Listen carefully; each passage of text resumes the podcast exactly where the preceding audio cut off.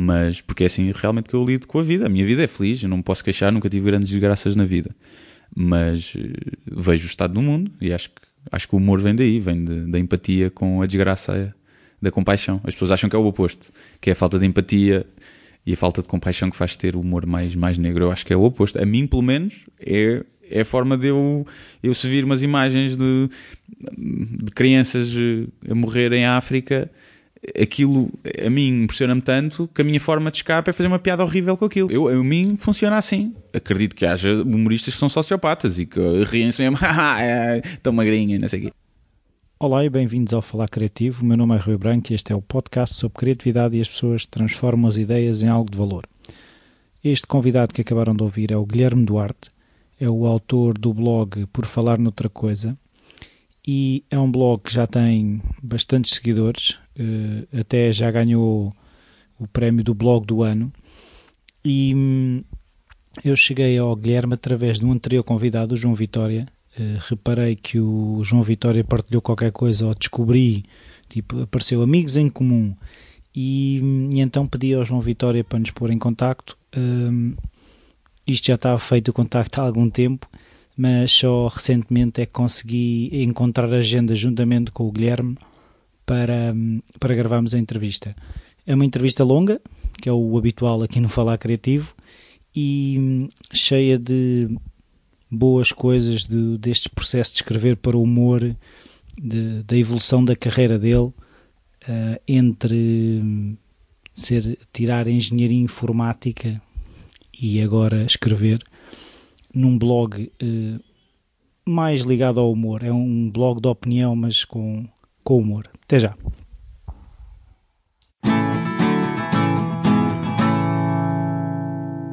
Olá, Guilherme. Olá.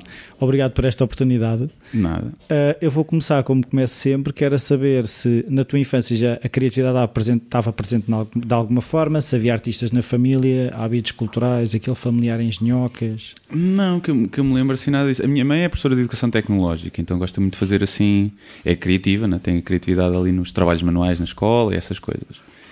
Depois de resto, acho que acho que não. Não, não vejo assim, não estou a lembrar assim ninguém da família com essa, com um essa veia. Não, não, não. Era tudo gente de bem. Era tudo gente é, de bem. Não havia desses. Não, não havia dessa gente. Dessa gente. Dessa escumalha. Então, e, e, e quando te perguntava o que é que querias ser quando fosses grande, tu tinhas alguma noção? Eu lembro-me das primeiras coisas que eu queria ser era ou biólogo marinho para estudar os tubarões.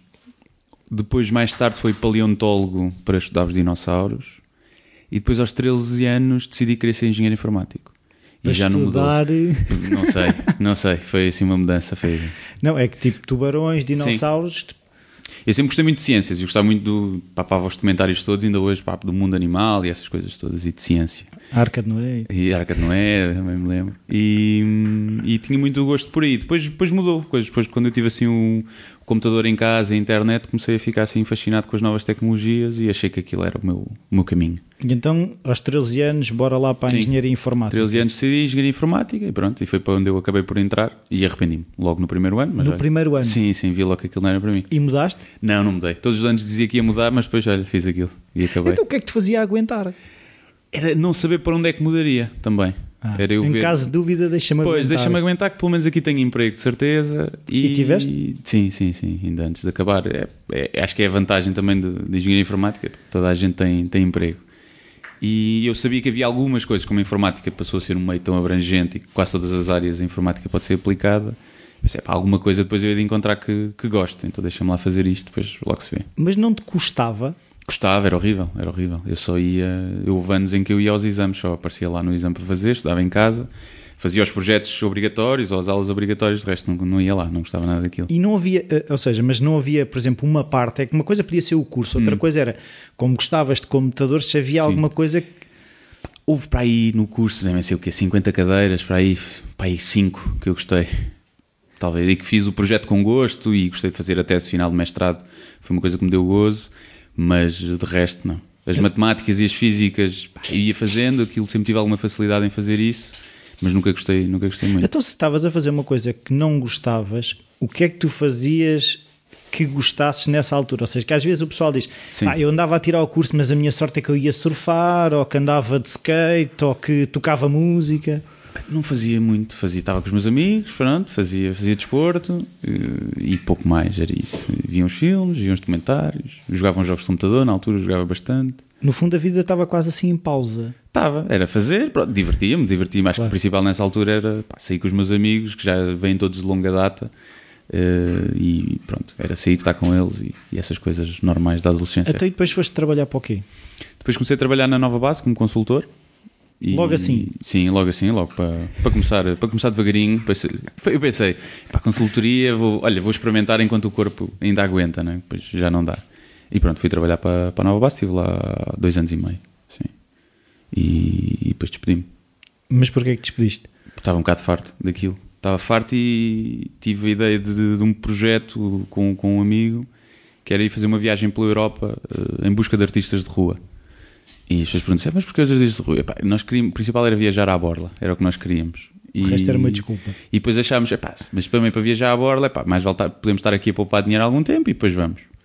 E depois decidimos juntar um bocadinho, lembrámos dos artistas de rua que era um conceito de giro para filmarmos, para entrevistarmos e, fizemos isso. Conseguimos, conseguimos alguns patrocínios, nos pagaram a viagem, a estadia. Então e, fizeram mesmo Fizemos, fizemos. Fizemos menos tempo que, estava, que era suposto, acabámos de fazer dois meses e pouco mas fomos a 15 países, selecionámos 25 artistas uh, finalistas e depois as pessoas votaram online nos vídeos favoritos e mas demos também uma viagem. o quê? Viver na rua, queriam perceber, ou seja, vocês queriam ser vagabundos? Não, nós não. perceber. nós foi só, nós achamos que primeiro foi muito também para desmistificar isso. Muitas vezes as pessoas pensam que os, os artistas de rua são uns párias. Em alguns países são, mas o que é, pá, nós vimos pessoal que estava a viajar há um ano e fazia a brincar, a trabalhar uma ou duas horas por dia, 100, 200 euros por dia. Yeah. E então faziam o dinheiro deles, pá, viviam ali, estavam no hostel ou estavam no hotel, viviam a sua vida, estavam ali um, um mesinho, depois iam para outra cidade e estavam um ano nisto. E acho que era aquela. A mim, principalmente, o que me fascinava era o facto de venho da consultoria, né? todas as 6 horas por dia dentro do escritório, 16 não, mas dentro do escritório. 20. 16 não, mas 20. Todas 24 sobre 24 e, e invejava aquela liberdade deles viverem o dia a dia. hoje temos dinheiro, estamos bem, amanhã logo se vê. E isso fez-te pensar que era possível não ter o emprego das 9 às 5 ou tu já achavas isso? Eu sempre, eu se for analisar o meu, o meu percurso, eu acho que foi muita busca de, de não ter isso. Isso faz-me confusão. Não me faz confusão no dia a dia, faz-me confusão pensar que vai ser 40 anos disto. Isso faz até à reforma. Sim, até à reforma, se correr bem, e é para ter dinheiro na reforma para depois curar as maleitas e os problemas psicológicos que eu adquiri ao longo dos anos a trabalhar tanto. E eu acho que sempre tive isso, sempre invejei, sempre achei que não faz sentido. Não faz sentido este. Pá, são, parecemos lemmings, não é? Vamos ali no metro, todos, tá, tá, tá, tá, tudo carrancudo e tudo. Todos os dias iguais. Todos os dias iguais, ninguém. Quem gosta do que faz, tudo bem. Agora, acho que a minha grande maioria das pessoas não gosta. E isso nunca fez muito sentido para mim. Eu acho que também foi isso que despertou depois o meu outro lado de tentar ver por onde é que é o caminho para eu não ter que trabalhar. Então, e isso foi quanto tempo? Desculpa lá que eu esqueci. A viagem foi, Sim. demorou seis meses a preparar e depois a viagem em si foi dois meses e pouco. Depois, quando voltámos, tivemos a editar o material todo, a promover o concurso e depois selecionámos o artista vencedor que recebeu também uma viagem pela Europa. Demos-lhe um bilhete Interrail e, portanto, tudo durou um ano. Foi um ano que eu tive. E isso havia algum plano? Uh, ou seja, para aproveitar isso, ou o projeto era só mesmo aquilo? Era só aquilo, sim. Não, não havia grande ideia de continuidade. Era vamos fazer isto, até porque depois tinha um impacto também nas nossas vidas pessoais. Tínhamos namorada e estar assim tanto tempo fora é, é sempre complicado. E, e não queria, eu sabia que quando voltasse ia voltar à minha, à minha área de trabalho e sabia que um ano não me ia prejudicar muito e depois conseguia ter, se fosse mais tempo.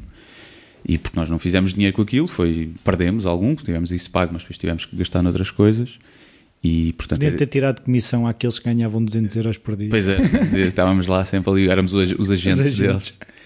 E, e, então não havia assim muita ideia de continuidade. Falou-se na altura, claro que era giro fazer nos Estados Unidos agora, por exemplo, e, ou noutro, no, na Ásia, mas depois não, não, não foi para a frente e ficámos contentes com aquilo era mesmo para ser aquilo e, e pronto, e resultou e foi uma experiência única. Até quando voltaste, eh, agora terminaste, terminaste hum. essa viagem, qual é que era o plano?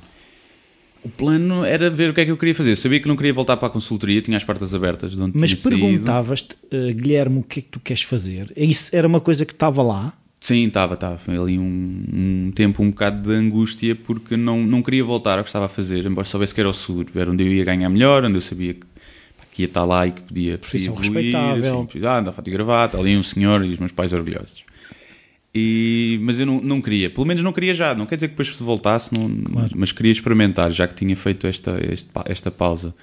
E então foi na altura que eu criei o blog, que eu estava em casa ali com tempo livre e criei o blog e comecei a pesquisar outras coisas, mais viradas para o marketing digital, eh, coisas assim um bocadinho dentro ainda da informática, das novas tecnologias, mas não desenvolvimento. Mas qual era a tua ideia quando decidiste criar o blog? Para quê? Nem sei bem, nem sei bem. Eu foi só mesmo porque estava em casa e tenho tempo e vou escrever aqui durante um Esta mês coisa ou dois. dos blogs está na Sim. moda. Yeah, nem, nem- acho que nem estava tanto. Na altura já tinha até a moda Já desaparecido, tinha. agora acho que está a voltar. E foi mesmo sem nenhum, nenhum intuito. Nunca pensei, pá, vou escrever isto, isto vai se tornar parte da minha vida. tu já escrevias? Não, não escrevia nada. Não. Foi. Pá, dizia umas piadas com os amigos, como toda a gente, como toda a gente diz. Quer E- dizer, há pessoas que não dizem. As né? pessoas não, são, são carrancudas. E que não têm amigos também. também. Normalmente as carrancudas têm menos amigos depois. Por isso é que não dizem piadas aos amigos porque não os têm. Não sei, exatamente. Metem no Facebook e metem like no próprio post. É isso. E, epá, e a ideia foi só mesmo essa, foi criar, eh, e eu pensei mesmo que vou escrever aqui um ou dois meses, umas coisas, eu já tinha tido um ou outro blog, uns tempos, uma vez um que era com os amigos, eram quatro ou cinco que escrevíamos, mas aquilo nunca durou nada, escrevíamos um mês, três ou quatro coisas e depois, pá, Mas começaste a procurar informação sobre como é que aquilo podia ter mais impacto, o que é que- qual é que era a cena dos blogs. Estudaste o mundo do blog. Estudei mais o mundo do, do Facebook, das páginas de Facebook. Eu tinha tido essa experiência com esse projeto em que criámos uma página de Facebook, criámos uma campanha de crowdfunding, criámos assim várias plataformas online e que tentámos criar uma comunidade. Então tinha um bocadinho essa experiência e pensei, pá, se calhar com- aqui com a página de Facebook vai, vai funcionar melhor, vai atrair mais tráfego para o blog e depois também é um meio para, para fazer o tipo de conteúdo, não só textos, textos grandes como, como eu faço no blog.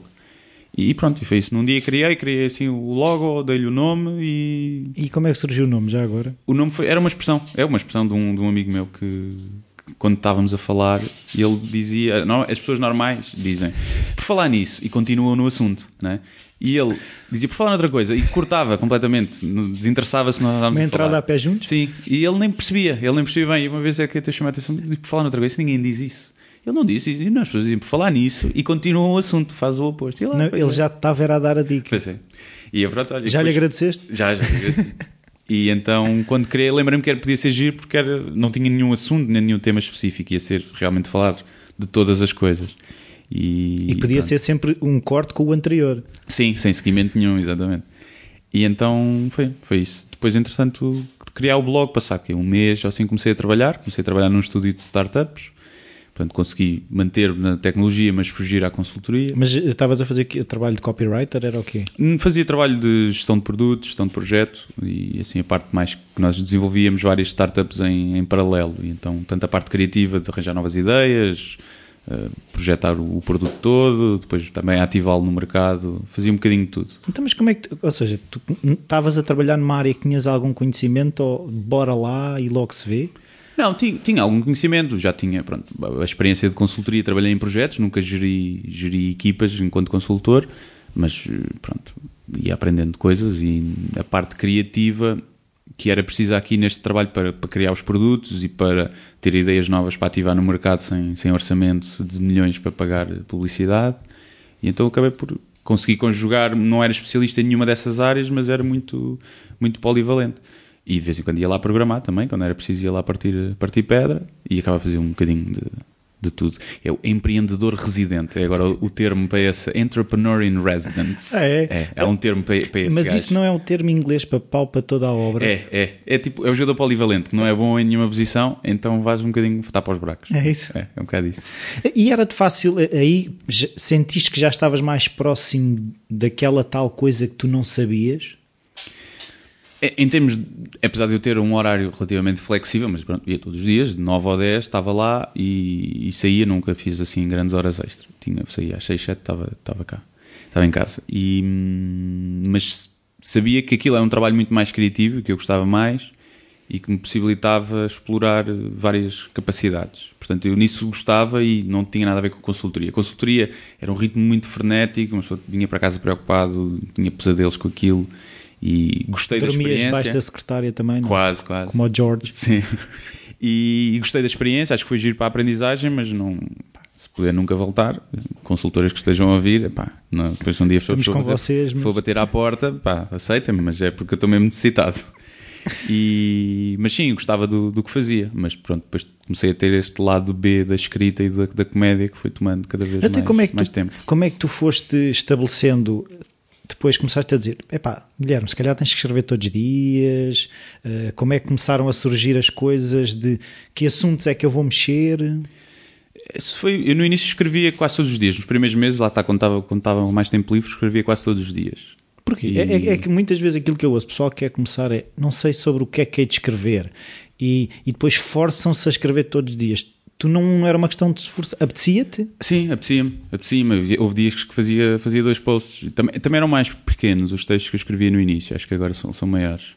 Mas eh, eu acho que no início é mais fácil, porque eu, como falo muito sobre as minhas histórias de vida e, e falei muitos assuntos polémicos e continuo a falar, mas no início até gastei estas cartadas todas, não é? Eu agora, as histórias mais engraçadas que me aconteceram, já falei sobre elas. Agora, para ter mais, eu tenho que as viver, tenho que, tenho que sair de casa e tenho que me expor a essa aventura.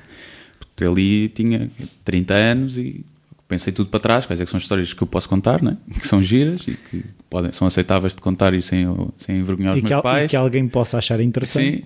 E, e pronto, e falei depois daqueles temas mais sensíveis da opinião pública, da minha opinião sobre touradas. Já falei tudo, agora raramente falo sobre touradas, só se houver mesmo uma, Uma tourada a acontecer. uma tourada a acontecer, algum assunto, alguma notícia. Ah, sobre aborto, a mesma coisa, sobre religião. Portanto, esses assuntos eh, assim mais. eh, Estamos Isto, ouvir. isto não é o meu estômago, nem o do Guilherme. Sim, é uma, uma cadela que está aqui e que, pronto. E, decide- e que depois eu vou em pôr quando. uma fotografia, se não te importares, que já Não, que põe, ela põe. participou. Sim, sim, sim, acho que sim, acho que sim, faz parte. E, e, portanto era mais fácil para mim. Hoje em dia acho que é mais difícil. Eu tenho sempre medo de. Da folha em branco, aquela coisa. Sim, quando acaba um texto tenho sempre medo. "Ei, agora não tenho nada para amanhã, para depois de amanhã, isto não, não, não sei o que é que vou escrever. Mas o que é certo é que até agora têm surgido sempre assuntos e eu consigo fugir um bocadinho à atualidade. Consigo não ficar preso a só fazer textos sobre a Mas atualidade. depois a atualidade, eu já percebi que a atualidade depois vem atrás de ti, há certas coisas que vêm atrás de ti, parece que te estão a chamar, não é? Sim, há coisas, há coisas até que acontecem e as pessoas mandam mensagem, tens de falar sobre isto. E eu, "Epá, não, não vou falar sobre isto. Já muita gente falou, não há nada a dizer. Mas depois aquilo começa a entrar, é, começa- ou começa a me irritar, ou, ou eu encontro um ângulo que eu vejo que ninguém fez, e ok, já muita gente escreveu sobre este assunto, mas ninguém teve este ângulo, eu acho que posso- pode ter piada, e faço. Mas tento não ficar preso a isso, porque depois se não acontece nada eu não tenho nada para escrever. Mas Então- tu estudaste a escrita humorística ou, ou como, é que, como é que surgiu? Que é assim, no fundo tu tens um ponto de vista que eu acho que é claro, que percebe-se que existe um ponto de vista. É, alguns textos sim, outros, são, outros Sim. não há, mas sim. Sim, é mas sim. sim, ah, isso foi pensado, foi, saiu naturalmente, como é que foi isso? Foi, foi naturalmente, acho que sim. Foi uh, este assunto, eu tenho esta opinião, e, mas acho que isto tem piada. Eu, eu tento sempre que o foco seja. Há textos não, há textos que são meramente de opinião e que nem têm piada. Alguns textos são só sérios, são, são raros, mas, mas dá. E, mas há outros em que o objetivo é fazer humor, mesmo que, que eu queira passar uma opinião, até porque não tenho muito essa presunção de querer passar opiniões. Eu quero que as pessoas se riam e se entretenham a ler. Se no meio eu conseguir passar a minha opinião ou explicar a minha opinião de uma forma humorística, melhor. Mas acho que essa opinião vai passar quanto melhor as piadas forem. Se o meu, o meu primeiro ponto de vista for, ah, quero passar esta opinião, quero ser. Quero, quero mudar mentes, quero, quero, quero Vou mudar educar. o mundo. Exato, quero educar as Estes pessoas. ignorantes. Sim.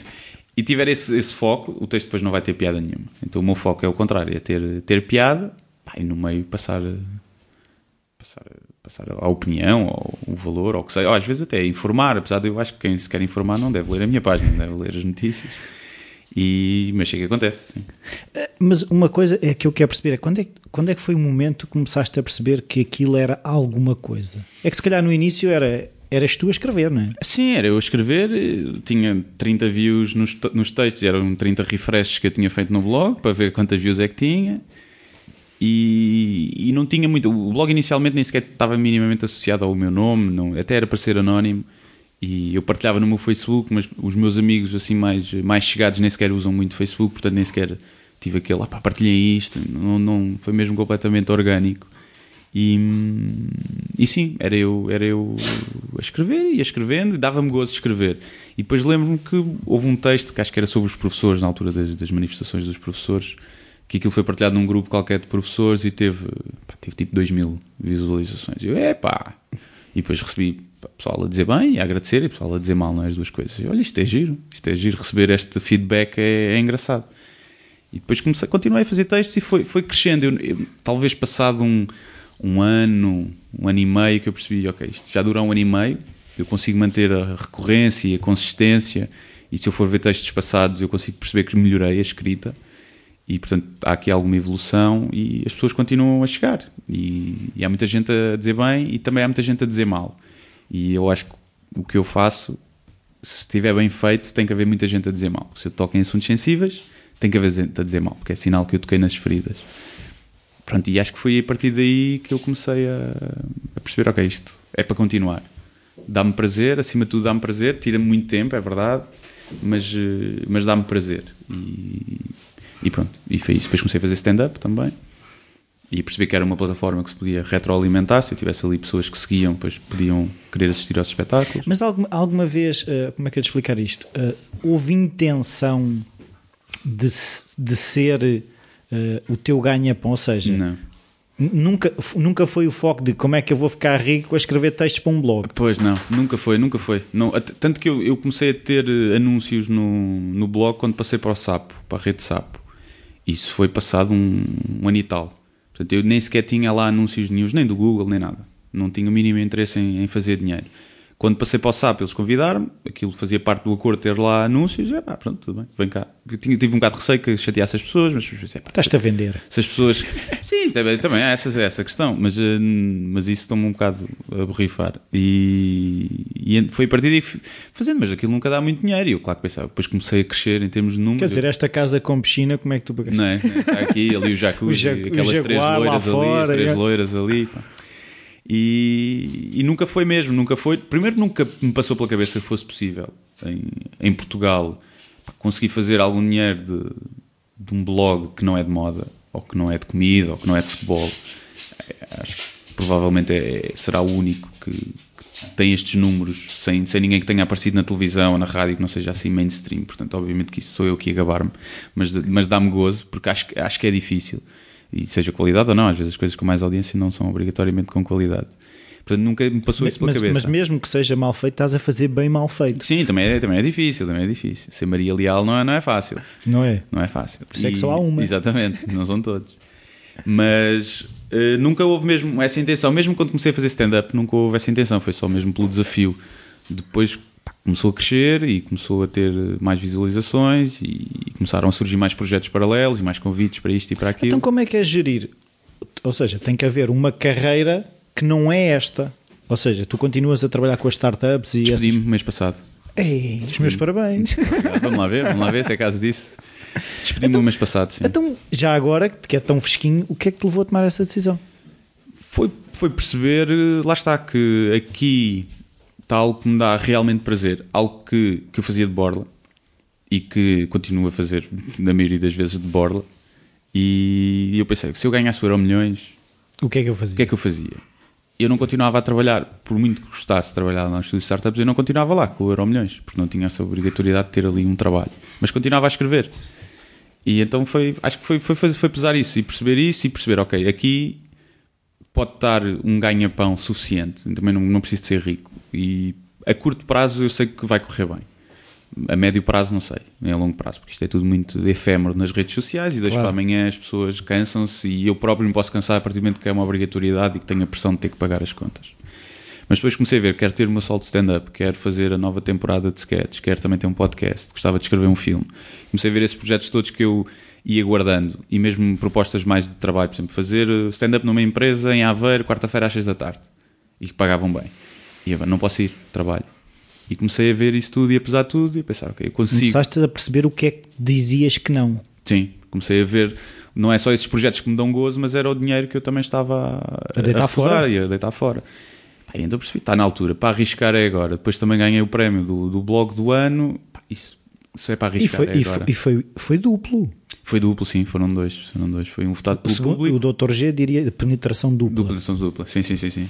Foi, é assim, é a campeão. É a campeão.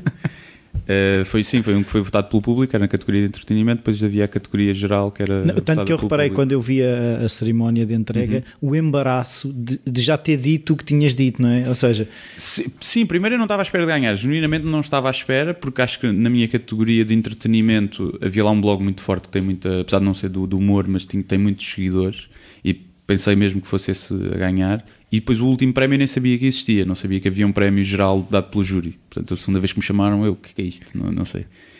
E, mas pronto, isso pelo menos não vale nada, é um prémio, mas vale em termos de, pá, de reconhecimento e de não ser, ok, sou só eu que acho isto giro. Há mais pessoas a achar giras e, e portanto acho que está bem, mas as centenas de, ou seja, tu também vais vendo que há centenas de shares ou, ou milhares de shares Sim. no Facebook e percebes que aquilo tem tração, não é? Sim, mas, mas nem sempre lá está. A atração é sinónimo de qualidade e as pessoas partilham muita coisa, mas depois não vão pagar 10 euros para ver um espetáculo stand-up ou não vão Ok. pagar 10 euros para comprar o livro. Portanto, Tem muita diferença entre ter o like e, e depois isso ser traduzido em clientes. E tens essa não é? perfeita noção. Tenho, tenho a perfeita noção. Os likes não, acho que Likes não, não compram comida. não compram comida e acredito que haja muita gente tem 20 ou 30 mil pessoas, mas são muito mais eh, fidelizados e que se vão ver um espetáculo estão lá eh, mil e tal pessoas logo e aquilo esgota logo. E isso constrói-se com muito tempo, isto é, um- é relativamente recente. E então tenho essa perfeita noção e não me deixo iludir mesmo pelo- pelos likes, até porque há muitos que estão lá só mesmo para me odiar, todos os dias. E- Os trolls. Os trolls, sim. E, mas, mas isso mas, mas deu não uma são os motivação. trolls que também é, é que- é assim, aquilo que eu percebo, eu, por exemplo, eu tenho um, o- com o Falar Criativo, se- não, não tem trolls. Hum. Eh, o, o que me preocupa, Sim. porque significa que eh, às vezes a sensação que eu tenho é aquilo que eu estou a dizer, se calhar não está a, não está a bater em ninguém, tá? Hum. porque eh, aquilo que tu estavas a dizer há bocado, tipo, se aquilo tem alguma consistência, vai aleijar alguém. Sim, mas acho que depende, depende do, depende do que for, sim. Mas acho que no humor, sim. No humor tem que, tem que magoar. Tem que magoar, porque senão, porque senão é um humor que não, que não é o meu tipo de humor. Não tenho nada contra pá, os malucos do riso, não é? O Camilo Oliva, mas mesmo assim os malucos do riso hoje em Nem dia. Toneca. Ou Toneca, mas mesmo assim os malucos do riso hoje iam ser linchados porque fazem piadas com alentejanos e com loiras e com os outros malucos no hospício. Hoje, em dia, hoje é um período estranho. E- mas acho que o humor E tu tem pensas que... nisso, né? Eh, porque hoje em dia aquilo que eu percebo é, é fácil. eh, há sempre alguém, se tu focares eh, nas pessoas que gostam de Ferraris, Uhum. É os que gostam de Ferraris, depois os vêm os dos Porsches, Sim. depois é os que comem massa, depois é os que comem carne, depois os que, os que não comem nada. Sim.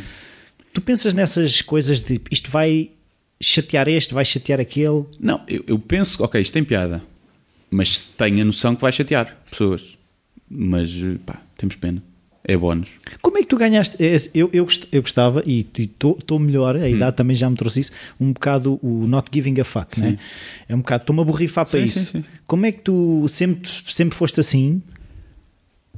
Não sei, pá, sempre fui habituada a dizer o que penso e sempre fui habituada a não, mas também sou uma pessoa educada e tenho bom senso. Não ando na rua, ei, a ganda feio, né? Não, tenho bom senso, não pedirem a opinião também eu calmo, mas, eh, mas nesse aspecto sim, foi. Primeiro, acho que o que me deu isso foi aquilo nunca foi uma carreira, era, cena, era uma página em que eu mais cedo ou mais tarde ia acabar e portanto eu estava a borrifar se as pessoas gostavam ou não. E, mas depois acho que é pesar. E uma pessoa dá mais importância às vezes aos negativos, não é? Tipo as mulheres. Diz uma vez que está feia, ela esquece das mil vezes que disseste que ela está bonita. E, e os homens também, agora já as feministas todas. "Ah, ah." E, hum, e era eu ver, ok, tenho 100 comentários positivos e tenho um negativo. E eu sei que é muito mais fácil as pessoas darem o negativo do que o positivo. E é começar a pesar isso. E depois é, é perceber o tipo de pessoas que não gosta. Se eu fizer uma piada com religião epá, e tiver pessoas ofendidas, eu tenho um grande amigo meu que dá catequese e é meu amigo há anos e eu brinco com ele sobre isso, ele não fica mesmo ofendido porque é um católico Mas ele já te praticante. benzeu, não? Que, não, ainda não, tenho que lhe pedir. E é, é um católico praticante, mas é inteligente. E como inteligente que é, sabe relativizar, sabe o que é que é humor, sabe o que é que não é. Portanto, os outros que ficam ofendidos não é o meu tipo de público, nunca vai ser. As pessoas que ficam ofendidas com uma piada ao ponto, uma coisa é as pessoas que não gostam de algumas piadas que eu faço, isso até acho que é bom terem critério. Quem disser que gosta de tudo, nem eu gosto. Quando vou ler para trás, é, o que é que eu escrevi isto? Não tem piada nenhuma. Mas eu quero filtrar mesmo, eu faço tensão disso. Muitas vezes quando eu tenho um post, por exemplo, agora fiz um vídeo com a minha cadela, que é um vídeo fofinho, não ofende ninguém, está giro e tal. E eu sei que aquilo vai ter uma enchente de pessoas novas que vão ver o vídeo e vão pular aqui na página e pensar, ah, este gajo é tão querido, os cães e não sei o quê.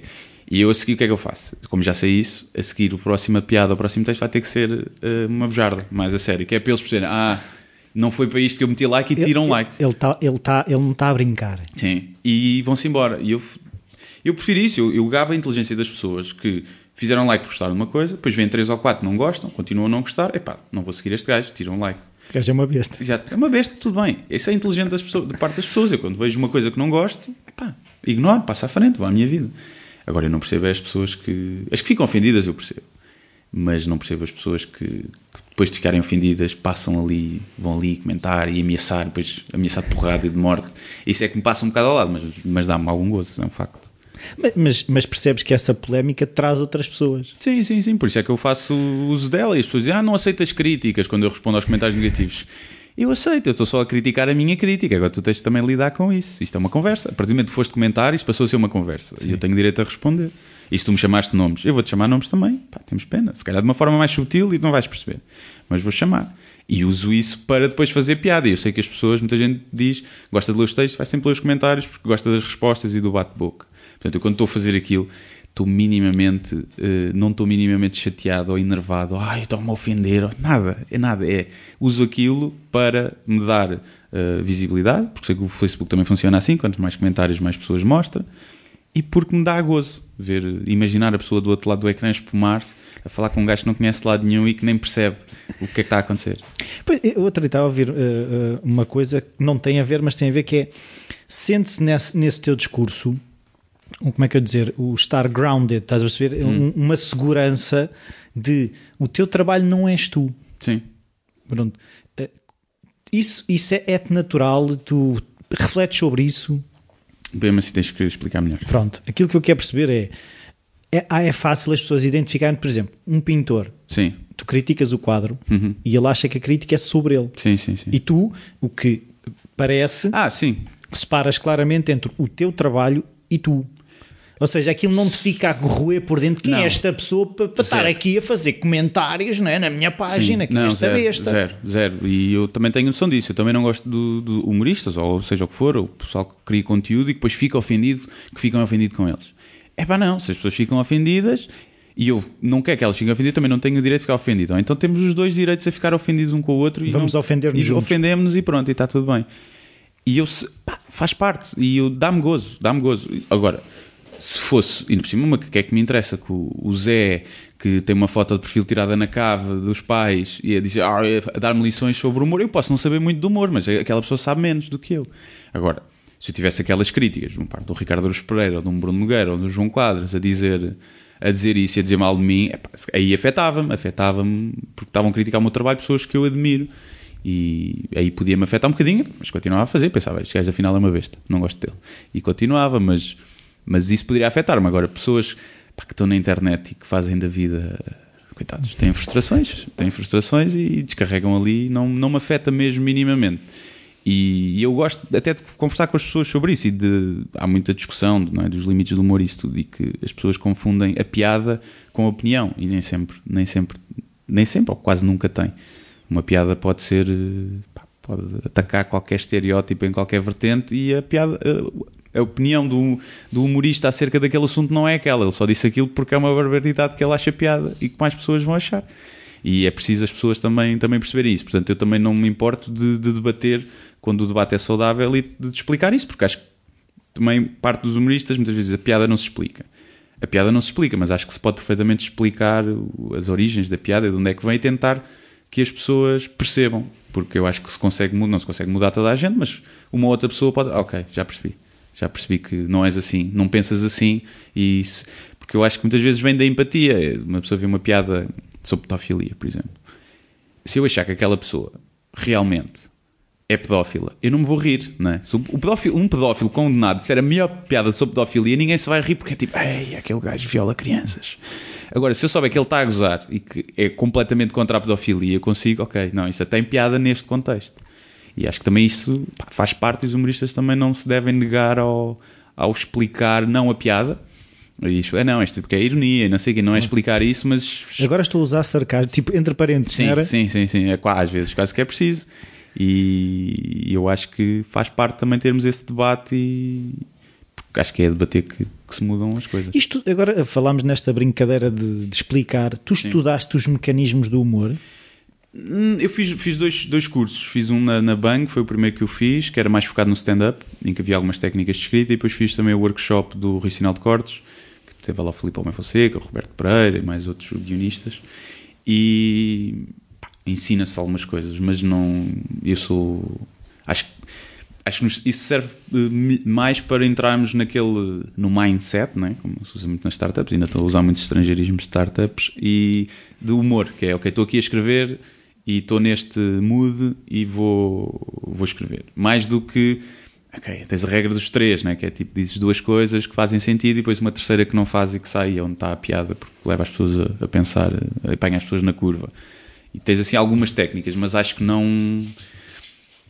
Não, não, não foi por aí, sim. Acho E não sentes que o teu Acho que me trabalho- deu algumas Sim, ferramentas, é isso mas que eh, acho que, acho que sim. Acho que dá algumas ferramentas sempre. E acho que é sempre bom fazer, até porque eu vou dar um curso em breve e, portanto, é sempre bom, é sempre bom aprende-se imenso. Mas Mas, quem és tu para dar um curso? Não é? Exatamente, também acho que sim, mas convidaram-me, eu dou, pagam. Não, mas aí há alguém que acredita. Sim, sim, sim. Não fui eu que me autopromovi, também posso fazer o meu próprio curso. Claro. Mais dinheiro. Claro. Mas, mas acho que em termos, ou seja, acho que, acho que técnicas de escrita e para sair de bloqueios e para arranjar piadas que não sejam as mais óbvias. Pensamos num assunto e a primeira piada vem à cabeça e muita gente põe logo essa piada. E depois vamos aos comentários do Correio da Manhã e houve 30 pessoas que não são humoristas que fizeram exatamente a mesma piada.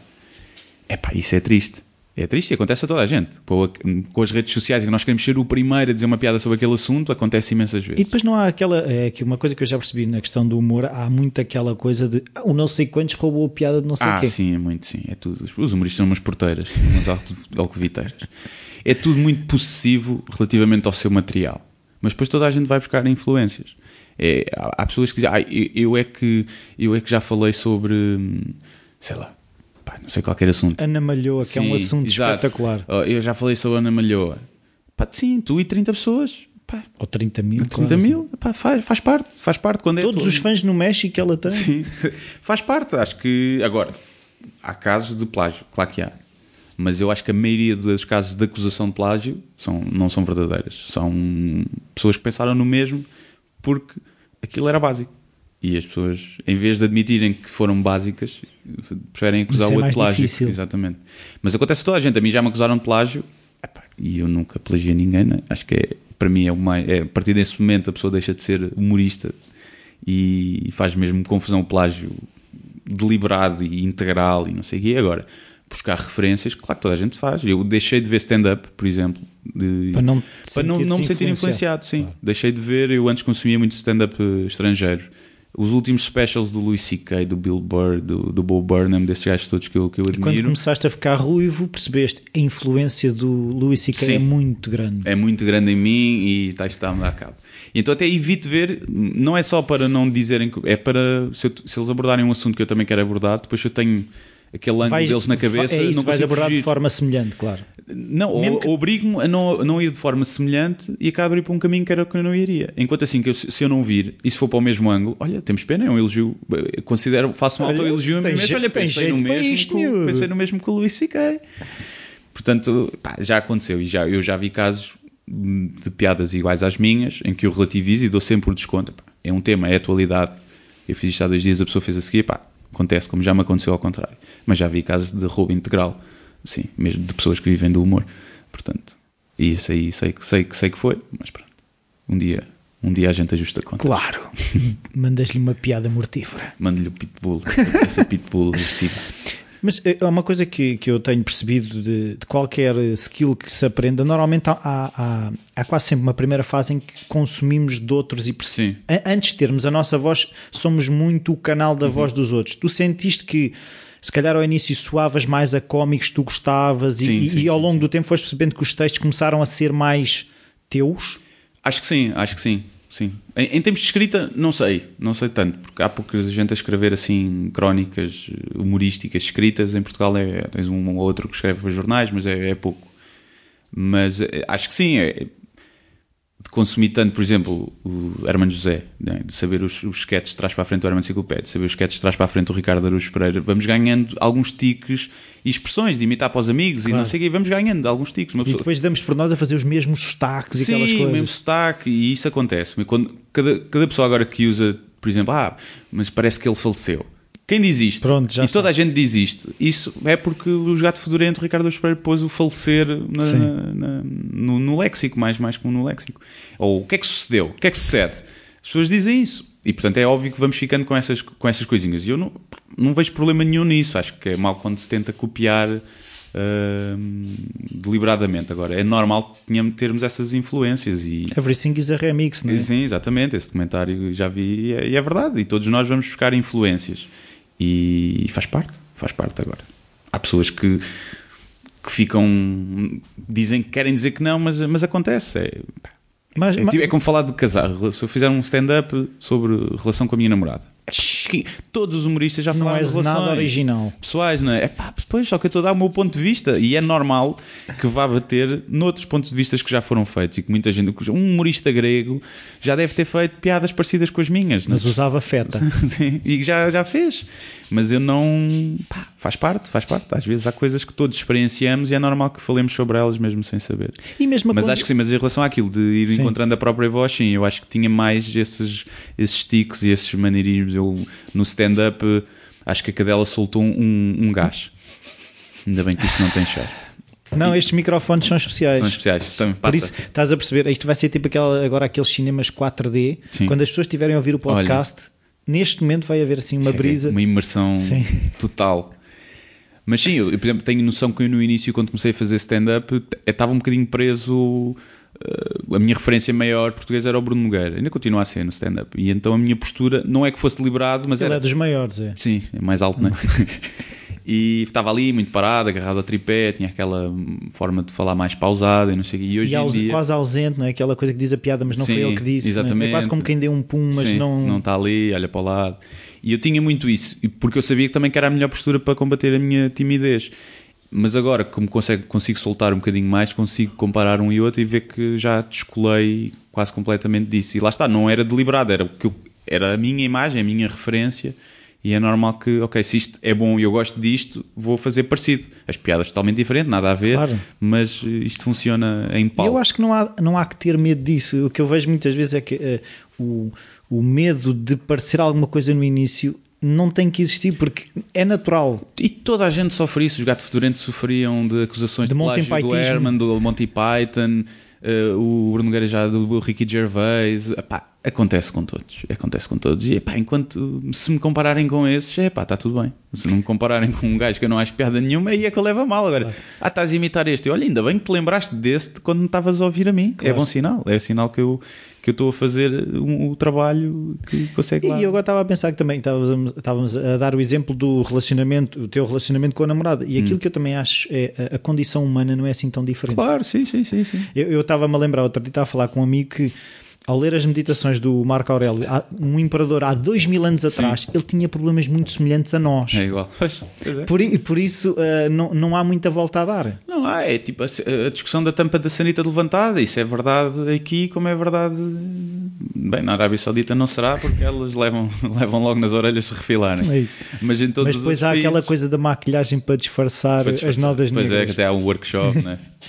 E, portanto, há coisas que são universais, mas isso acho que são mais as premissas. E eu acho que as premissas, é, às vezes, até é o mais difícil de, de ter premissas eh, novas. E, e, é o que se encontra mais cruzamento com, com outras pessoas. Mas depois a punch pá, tem que ser diferente. E eu não me importo nada de fazer um texto, lá está, sobre a Ana Malhou, em que já 30 pessoas fizeram, mas eu ponho na cabeça, ok, já 30 pessoas fizeram isto, eu tenho que fazer melhor. Na minha, no meu ponto de vista. Não me importo fazer o mesmo tema, mas tem que ser melhor. E eu muitas vezes vejo textos muito bons sobre um assunto e eu vejo, epá, isto está muito bom, não vou escrever sobre isto porque acho que não vou acrescentar nada. Sim. Não vai ser melhor, o ângulo não vai ser diferente, não vai ter piadas melhores, então nem sequer vou, vou fazer. Então qual é que é o critério, por exemplo? Quando é que tu começas a escolher um texto? Como é que te aparecem as coisas? Uh, se tens uma rotina de ir buscar, uh, ou seja, se vais a determinados sites, como é que isso funciona? Normalmente é as notícias. Vou ver notícias, vejo alguma coisa interessante, algum assunto, vejo se no mural do Facebook se há alguma polémica nova, não é? alguma coisa incendiou as redes E, mas normalmente vou pensando durante o dia, ou penso, olha, era giro falar sobre isto. Ou, por exemplo, já não sei quando é que foi com, com a cadela, deu-me uma ideia. Neste caso foi para um vídeo, até era para fazer texto, mas é, vou fazer um vídeo. E, e, são coisas que eu vou vendo. Nunca tenho assim muitos textos preparados, uh, nem temas. Tenho alguns temas na gaveta que às vezes tento escrever não sai nada, fica ali, mas é, mas é raro. Normalmente é no dia que eu seleciono o texto ou de um dia para o outro. Olha, amanhã vou escrever sobre isto, e depois escrevo. E não tem não tem assim nenhum critério de seleção. É, se for lá está uma história pessoal ou algo que me aconteceu no, no dia ou uma história passada, é mais fácil. Se for uh, atualidade, é os únicos que eu tenho assim, ok, isto para ser feito também só faz sentido ser agora enquanto uhum. o assunto está quente. Mas depois há alguns assuntos que eu, ok, gostava de falar isto um dia, mas ainda não, não percebi bem o ângulo que isto pode ter piada, então fica ali só na gaveta o, o tema. Mas, eh, mas sim, é. É assim, eu, da minha opinião, tu escreves bem. Aquilo que eu te quero perguntar é se aquilo é editado, se sai e tu fazes pouca edição, se escreves um bocado, vais pensar, voltas ao texto, como é que é isso? É quase tudo de seguida. Faço, escrevo sempre tudo de seguida, só que posso fazer uma pausa. Normalmente o que eu faço é escrevo tudo, uh, começo a parar quando eu vejo que está a ficar grande. É, normalmente é sempre assim. Tenho mais dificuldade é raro os textos que eu chego a meio e não tenho mais nada para pôr aqui, agora este texto não serve nada porque está pequeno. Não, é o contrário. Tenho que começar a. Normalmente escrevo tudo, depois se calhar faço uma pausa e depois venho e começo a organizar os parágrafos, podem estar separados, a tentar encadear e a corrigir assim os erros ou tentar pôr aquilo mais fluido. E normalmente é isso. Alguns podem implicar mais investigação. Se eu estiver a falar sobre um tema tipo, política ou economia, ou fizer uma coisa, pá, gosto de investigar um bocado, ou se usar estatísticas ou alguns dados, também vou vou investigar alguns que requerem assim um bocadinho mais de trabalho de estudo, mas normalmente sai assim muito. E é difícil rápido. começar? Depende, Procrastinas? Depende do texto. Alguns, algum, alguns sim, alguns sim. Tenho ali três ou quatro textos que estão ali e já tentei escrever, mas depois não, não estava a gostar. Então porquê é que insistes? Porque eu acho que aquilo tem. É, por exemplo, eu tenho um ou outro texto que são mais sérios e, que são mais puxados e eu não estava na disposição certa para escrever aquilo. E às vezes acontece o contrário, que é, que é escrever uma coisa completamente nonsense, mas não tô, também não estou para aí virado. Não estás pateta? Sim, não estou pateta nesse dia, tenho que beber uns copos. E então acho que a premissa é gira e acho Podias ter pastas alcoolizado, Sim. sóbrio. Era, era um bom estudo, a ver a fez a diferença, se realmente potencia alguma coisa ou não. Teres ao pé do computador um balão. Sim, para ir medindo. e criar um Excel. Yeah, olha, parece-me bem, parece uma boa experiência. Foi fazer durante um mês. E depois comparar likes, shares. Yeah. E dizer, pessoal, bebam, assim, não, bebam, beber é o segredo. Provado, depois, depois aí já tens dados estatísticos para corroborar a tua sim, teoria. Sim. E depois whisky e vodka. Claro, mas tens é que alterar só uma variável de cada vez, senão pois não, não tá... dá, não dá, tem que ser claro. um teste AB. Uh, e eu queria perceber é, os textos para stand-up e os textos que escreves existe algum critério de hum, quando estás a pensar, epá, isto dá, bom, dá um bom sketch de stand-up, isto dá uma coisa escrita, dá um bom vídeo, como é que organizas isso? Uh, eu, eu, eu, ainda não comecei a escrever muito, vou começar agora a fazer isso, mais escrever só para stand-up, que é para começar a preparar o meu, o meu solo. Mas normalmente eu faço, eu escrevo texto no blog com ritmo de blog, ritmo de texto de internet e depois percebo, ok, isto tem potencial para ir, para ir a stand-up e depois uh, levo uns tópicos ou assim e testo. Pá, vejo que corre bem depois tento expandir aquilo um bocadinho. E, mas tem que ter muito mais ritmo do que no, no blog. No blog pode ter uma piada por parágrafo ou duas, ou ser só engraçado, ter uma observação engraçada, e no stand-up isso não funciona. No stand-up, cada 10 segundos convém as pessoas rirem-se.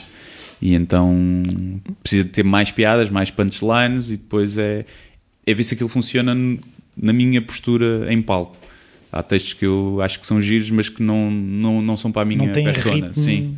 Ou eu não tenho ritmo ah. ainda para acompanhar aquele texto, para dar piada àquele texto, e eu senti isso muito com textos que eu tinha no início e que eu pensava isto não funciona, não tem piada nenhuma, e agora consigo fazer com que aquele texto funcione. O texto foi polido e as piadas foram polidas, mas a minha postura em palco é totalmente diferente. Consigo dar a carga emocional eh, que é precisa naquele, naquele texto. Mas, mas sim, há alguns que eu tenho aí. Eu agora estou a preparar o solo não sei se vou aproveitar alguma coisa do blog ou não, alguns temas talvez, mas uh, ando a perceber o que é que pode funcionar ou não. E não há a tentação de, epá, se isto teve um impacto do caraças, se calhar fazia sentido ter no solo. Sim, não, não tenho problemas nenhums com isso. Não tenho problemas de, se as pessoas forem ver o solo, vão ver textos que viram no blog. Não, não tenho problema nenhum. Uh, porque vai ser totalmente diferente, não tem nada a ver. É como escrever um. Tinha escrito um sketch do Shark Tank dos Pastorinhos e do Sandro Miguel do Jihadista, e quando aquilo passou para sketch ganhou toda uma vida nova e as pessoas gostaram mesmo, menos já conhecendo, e se calhar ainda gostaram mais porque já conheciam o texto e gostaram de ver aquilo transformado. Portanto, não tenho, não tenho muito problemas nisso. Algumas piadas que podem aparecer, eu acho que a piada, as piadas soltas é mais fácil de perceber. Se funcionaram bem uma piada solta no, no Facebook, a partir ao vivo também, também funciona. Mas quero fazer o máximo de coisas, de coisas novas. Posso pegar em temas que já fiz, mas depois vai ser totalmente, totalmente Ou diferente. seja, daquilo que, eu, do, daquilo que eu tenho percebido também do, do que já li sobre a questão do stand-up, uh, há mais trabalho de filtragem, de, de, de aparar, uh, tirar as gordurinhas. Porque Sim, tu estavas a sim, dizer sim, que o ritmo sim. im- Claro. implica que aquilo tem que ser magro, nesse, tem que ser ágil. Sim. É o mínimo número de palavras para, para ter piada. No stand-up é isso. Sim. Tanto que há especialistas de one-liners, não é? Sim, sim, há muitos, há muitos disso. Eh, eu não é o meu estilo, tenho uma parte do que costumo fazer, do one-liners, mas é uma partezinha no meu. E foi propositado, tipo, faz sentido para mim experimentar a ter uma parte de one-liners? ou- Sim, sim, foi. foi, foi Como exercício? Sim, para testar e depois eu. É os one-liners que estão no livro e eu aproveitava para promover o livro, um espetáculo. Olha aqui o livro, vou ler aqui Tão uma piada e tal. E lia, e funciona muito bem sempre essa parte, é, é giro. E depois é giro ver que há piadas que funcionam sempre, em qualquer tipo de público, qualquer tipo de sala funcionam sempre bem, depois há outras que às vezes funcionam muito bem e nas outras vezes é silêncio. E isso é, é giro, esse exercício, para depois também nós começámos a perceber porque é que aquilo não funcionou. Foi porque eu não a disse bem, Os públicos eram foi porque o diferentes? público era diferente, foi porque havia menos pessoas, foi porque a sala era um bar em vez de ser um teatro, ou tinha mais luz ou menos luz, e tentar começar a perceber isso e que é para durante o espetáculo uma pessoa também se poder ir adaptando ao público se alguma coisa não está a funcionar. Ok, já E sei. sentes que há muita diferença, eh, ou seja, de uma sala mais pequena, para um, ou seja, de um bar para um teatro? Ah, sim, sim, totalmente diferente, sim. Desde logo no teatro as pessoas pagaram bilhete para, e estão sentadas, viradas para o palco. Faz-me rir. Então, eu acho que não. Mas eu acho que a postura é ao contrário. No palco, no- nos bares, principalmente se for de borda, é que acontece mais isso. As pessoas estão lá, estão a conversar. E de repente, ah, pessoal, vai ver aqui stand-up. E vão-me para lá interromper a um- noite. Um, date do Tinder e estão lá a tentar engatar a gaja. E agora está aqui este gajo a falar por cima de mim.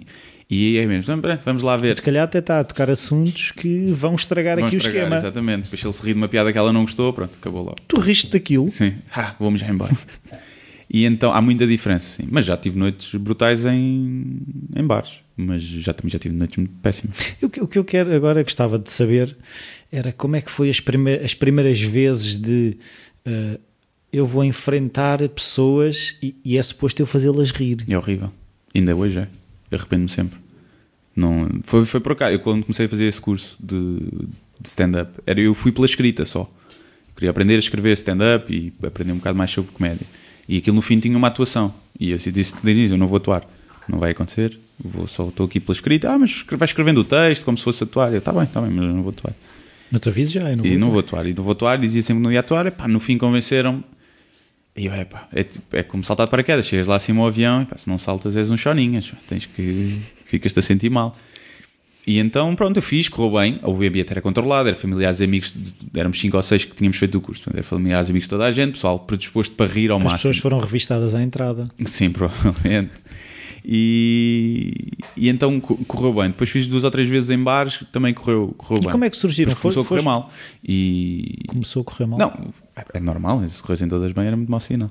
E não, eu ali as duas, três primeiras vezes que correram bem. E uma pessoa vai ganhar confiança, depois corre mal uma a seguir, pum. É. Depois corre bem outra a seguir, gajo, ok, estou melhor, depois corre outra mal, depois corre outra bem, depois corre outra mal. E faz parte. E, mas para mim é horrível. E tu tinhas essa, ou seja, foi-te passada essa informação, é suposto não correr sempre bem? Sim, sim, disseram. Aliás, disseram logo, pá, não se iludam com esta gala, porque isto vai correr bem, corre sempre bem, porque o pessoal está disposto a rir, tens os familiares que mesmo que aquilo não corra bem que estão a puxar palmas ou isto, e, mas depois vai, vai correr mal, e, e eu acho que sim, acho que é correr mal que se, que se aprende, acho que sem dúvida, às vezes todas que me correram mal, ainda preciso que me corra mal muita, muita vez para, para crescer, porque quando, quando corre bem, saímos lá satisfeitos. Pá, mas não aprendemos nada. Fomos lá, fizemos o texto e na próxima vez vamos fazer igual ao que fizemos. Portanto, não aprendemos absolutamente nada. E não há essa tentação de se aquilo funcionou, bora lá repetir Ah, aquilo. por isso é que testar texto novo é terrível e as pessoas agarram-se muito, e eu próprio agarro muito ao texto que eu sei que funciona ou que tem mais probabilidade de funcionar. E cada vez que é preciso fazer texto novo, tentamos abrirmos com um bocadinho que nós já sabemos que corre bem, depois lá no meio metemos essa piadas Técnica da sanduíche. Sim, se a piada nova não tiver a correr bem, refugiamos no texto, no texto antigo. E por isso é que eu agora devo começar a fazer regularmente num bar, ainda não sei bem onde é que vai ser, de 15 em 15 dias e vou sempre todos os 15 em 15 dias fazer material novo. Vai ser sempre texto novo para testar. E quanto tempo é que é isso? É que não, é assim, eu, eu, ouço falar, nunca fui aos Estados Unidos, mas ouço Hum. a realidade americana, que é os 3 minutos. Os 3 minutos, falam muito na questão dos 3 minutos cá, como é que funciona? Depende muito, cá não tens muitos sítios para fazer, mas eh, normalmente se- as noites de comédia com 3, 4 pessoas, cada um faz 15 minutos, 20 minutos para ter um espetáculo de uma hora. É o normal. Há poucos sítios em que fazes 3, acho que se calhar no Comedy Club tinhas os open mics, às vezes tinha muita gente, se calhar havia pessoal que fazia isso, 5 minutos, mas normalmente é mais 10, 15, 20. E é muito complicado construir um 15, 20 minutos? É, é, é. Eu Porque que- o ritmo, ou seja, eh, tu consegues ter uma noção, tipo, quantas piadas é que cabem em 15, 20 minutos? Não tenho, não tenho noção. Mas eh, posso dizer que tens de ter pelo menos 3 piadas por minuto. Pelo menos. Tens de ter 3 risos por minuto, senão é. É morto. Sim, dep- às vezes depende. Eu, eu gosto muito de ver stand-up de pessoal que está a, dizer, a contar uma história interessante e que é engraçado e tu estás de sorriso no lábio, mas não estás obrigatoriamente a rir e a chorar a rir. Aquilo estás é ali- engraçado, estás agarrado àquilo. Mas quase estás à espera de. Quando é que. Ah, Sim. ah, aquilo está a provocar-te qualquer coisa Sim. e estás à espera. Qu- Quando é que vou rir mesmo? Exatamente, e eu, eu também gosto muito desse stand-up. Voltando aos onliners, o pessoal que faz só onliners, o Mitch Hedberg, que era talvez o maior, e o Jimmy Carr atualmente, eu gosto muito de ver aquilo, mas é 15 minutos cada vez no YouTube. Eu se não sei se um espetáculo de uma hora, aquilo cansa-me um bocado. Eu às vezes vejo, ao vivo se calhar é diferente, é sempre diferente, mas em termos de ver, eu rio-me, começa-me a cansar, porque depois eu já sei.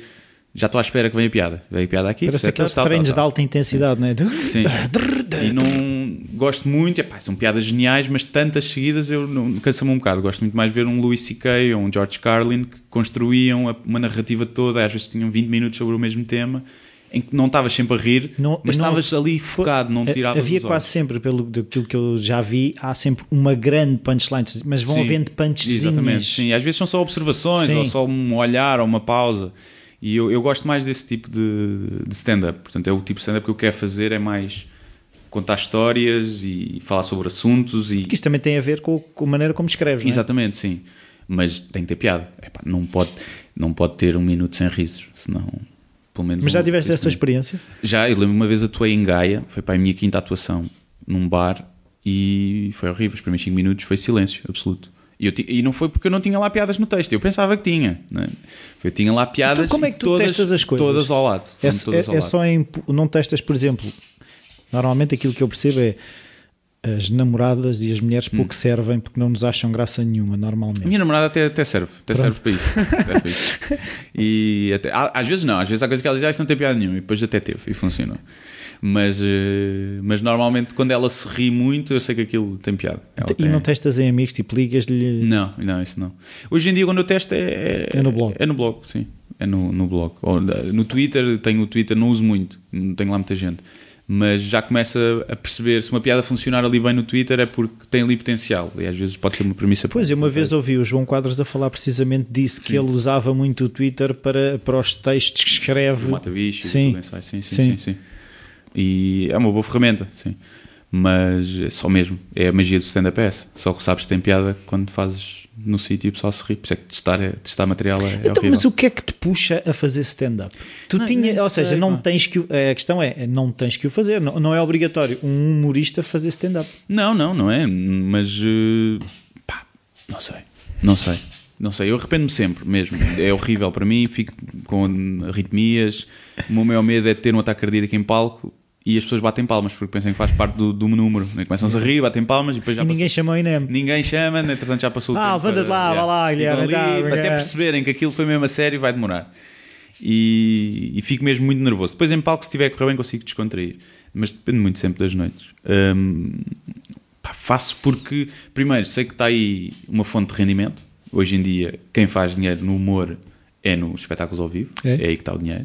Porque a televisão deixou de apostar na, na comédia, é muito pouco. E, e, e tá aí. E sei que isso me dá mais ferramentas e é um desafio para mim. Eu sempre fui meio tímido, tinha vergonha de ir ao quadro e envergonhava, ficava todo envergonhado. E, portanto, aquilo é um desafio para mim mesmo E não olhas muito, tipo, muito grande. Epá, não, não olhas quase tipo para o Guilherme que não ia ao quadro, tipo, como é que eu cheguei aqui? Olha, não, eu não me sinto, não me sinto eu, parece. É entre, é, encarnas uma. Eu às vezes estou horrivelmente nervoso, eu não me lembro do texto ou no bastidor, não, pá, não sei nada, e ver se vai ser horrível. E depois entro lá e assumo, transformo completamente. E quando, quando corre bem, às vezes, às vezes não. Normalmente não me esqueço do texto, é sempre um medo que eu tenho, mas nunca me aconteceu muito. E, mas afeta-te a, a delivery? Sim, afeta, afeta. Se estiver nervoso, lá está. Diz normalmente as pessoas guardam, as primeiras piadas são supostas serem, serem as melhores. E se essas falham, tiram-te o tapete, não é? Tu sabes, vai ser 20 minutos horríveis. Vai ser. E então entras no modo de pronto, vou fazer o meu texto e vou-me embora. Pá, olha, paciência estas pessoas não gostaram, olha, mas ninguém sabe. E, e, e há uma coisa que é assim, tu fazes essa reflexão pós, ou seja, que normalmente até os atletas de alta competição, se querem melhorar, uhum. têm que perceber o que é que funcionou, o que é que não funcionou. Tu fazes essa reflexão? Sim, fa faço um bocadinho no, no, texto. Na minha postura consigo perceber, consigo perceber porque é que aquilo não funcionou, porque eu estava muito mais preso e, e percebi, e, e, e, como estava mais nervoso, estava a pensar na piada que eu ia dizer a seguir para não me esquecer, e então já estava a perder o ritmo ali, e às vezes em palco pensei, estou a ficar morto, tenho que acelerar aqui o ritmo. E faço um bocadinho essa reflexão. Não faço muito do texto, é uma coisa que eu, que eu não faço muito, por acaso, que é, eu há piadas que não funcionam assim tão bem no meu texto, funcionam às vezes, outras não, mas não são aquelas garantidas, mas eu gosto delas. Então eu vou dizê-las e tenho um bocado essa, ainda essa arrogância. Piadas de estimação? Sim, essa arrogância de epá, isto é a minha cena, eu vou fazer e se não funcionou bem aqui, pá, no outro público há de funcionar mais, melhor. E, e não faço muito, faço mais de, de lá estar de cortar as gorduras e de adicionar piadas. Ok, isto aqui está muito longo, preciso de. Ou corto esta parte, eu tenho que pôr aqui piadas. Mas tirar piadas que não funcionaram é mais, é mais raro. Se eu gosto delas, há piadas que raramente funcionam e eu continuo a dizer só pelo gozo, às vezes, de. Se estiver a correr bem, ou seja, se o espetáculo estiver a correr mal, se calhar não vou arriscar uma piada que eu sei que não vai funcionar. Mas se está a correr bem, tive três ou quatro piadas que tiveram palmas. Eu a seguir vou dizer, uma, fora... vou dizer uma que eu sei que não vai funcionar e faço depois piada com isso. E digo, ok, vou cortar esta do texto, nunca mais digo. E, não sei. e, e gosto dessa sensação quando estou à vontade, consigo brincar com isso e, e dizer.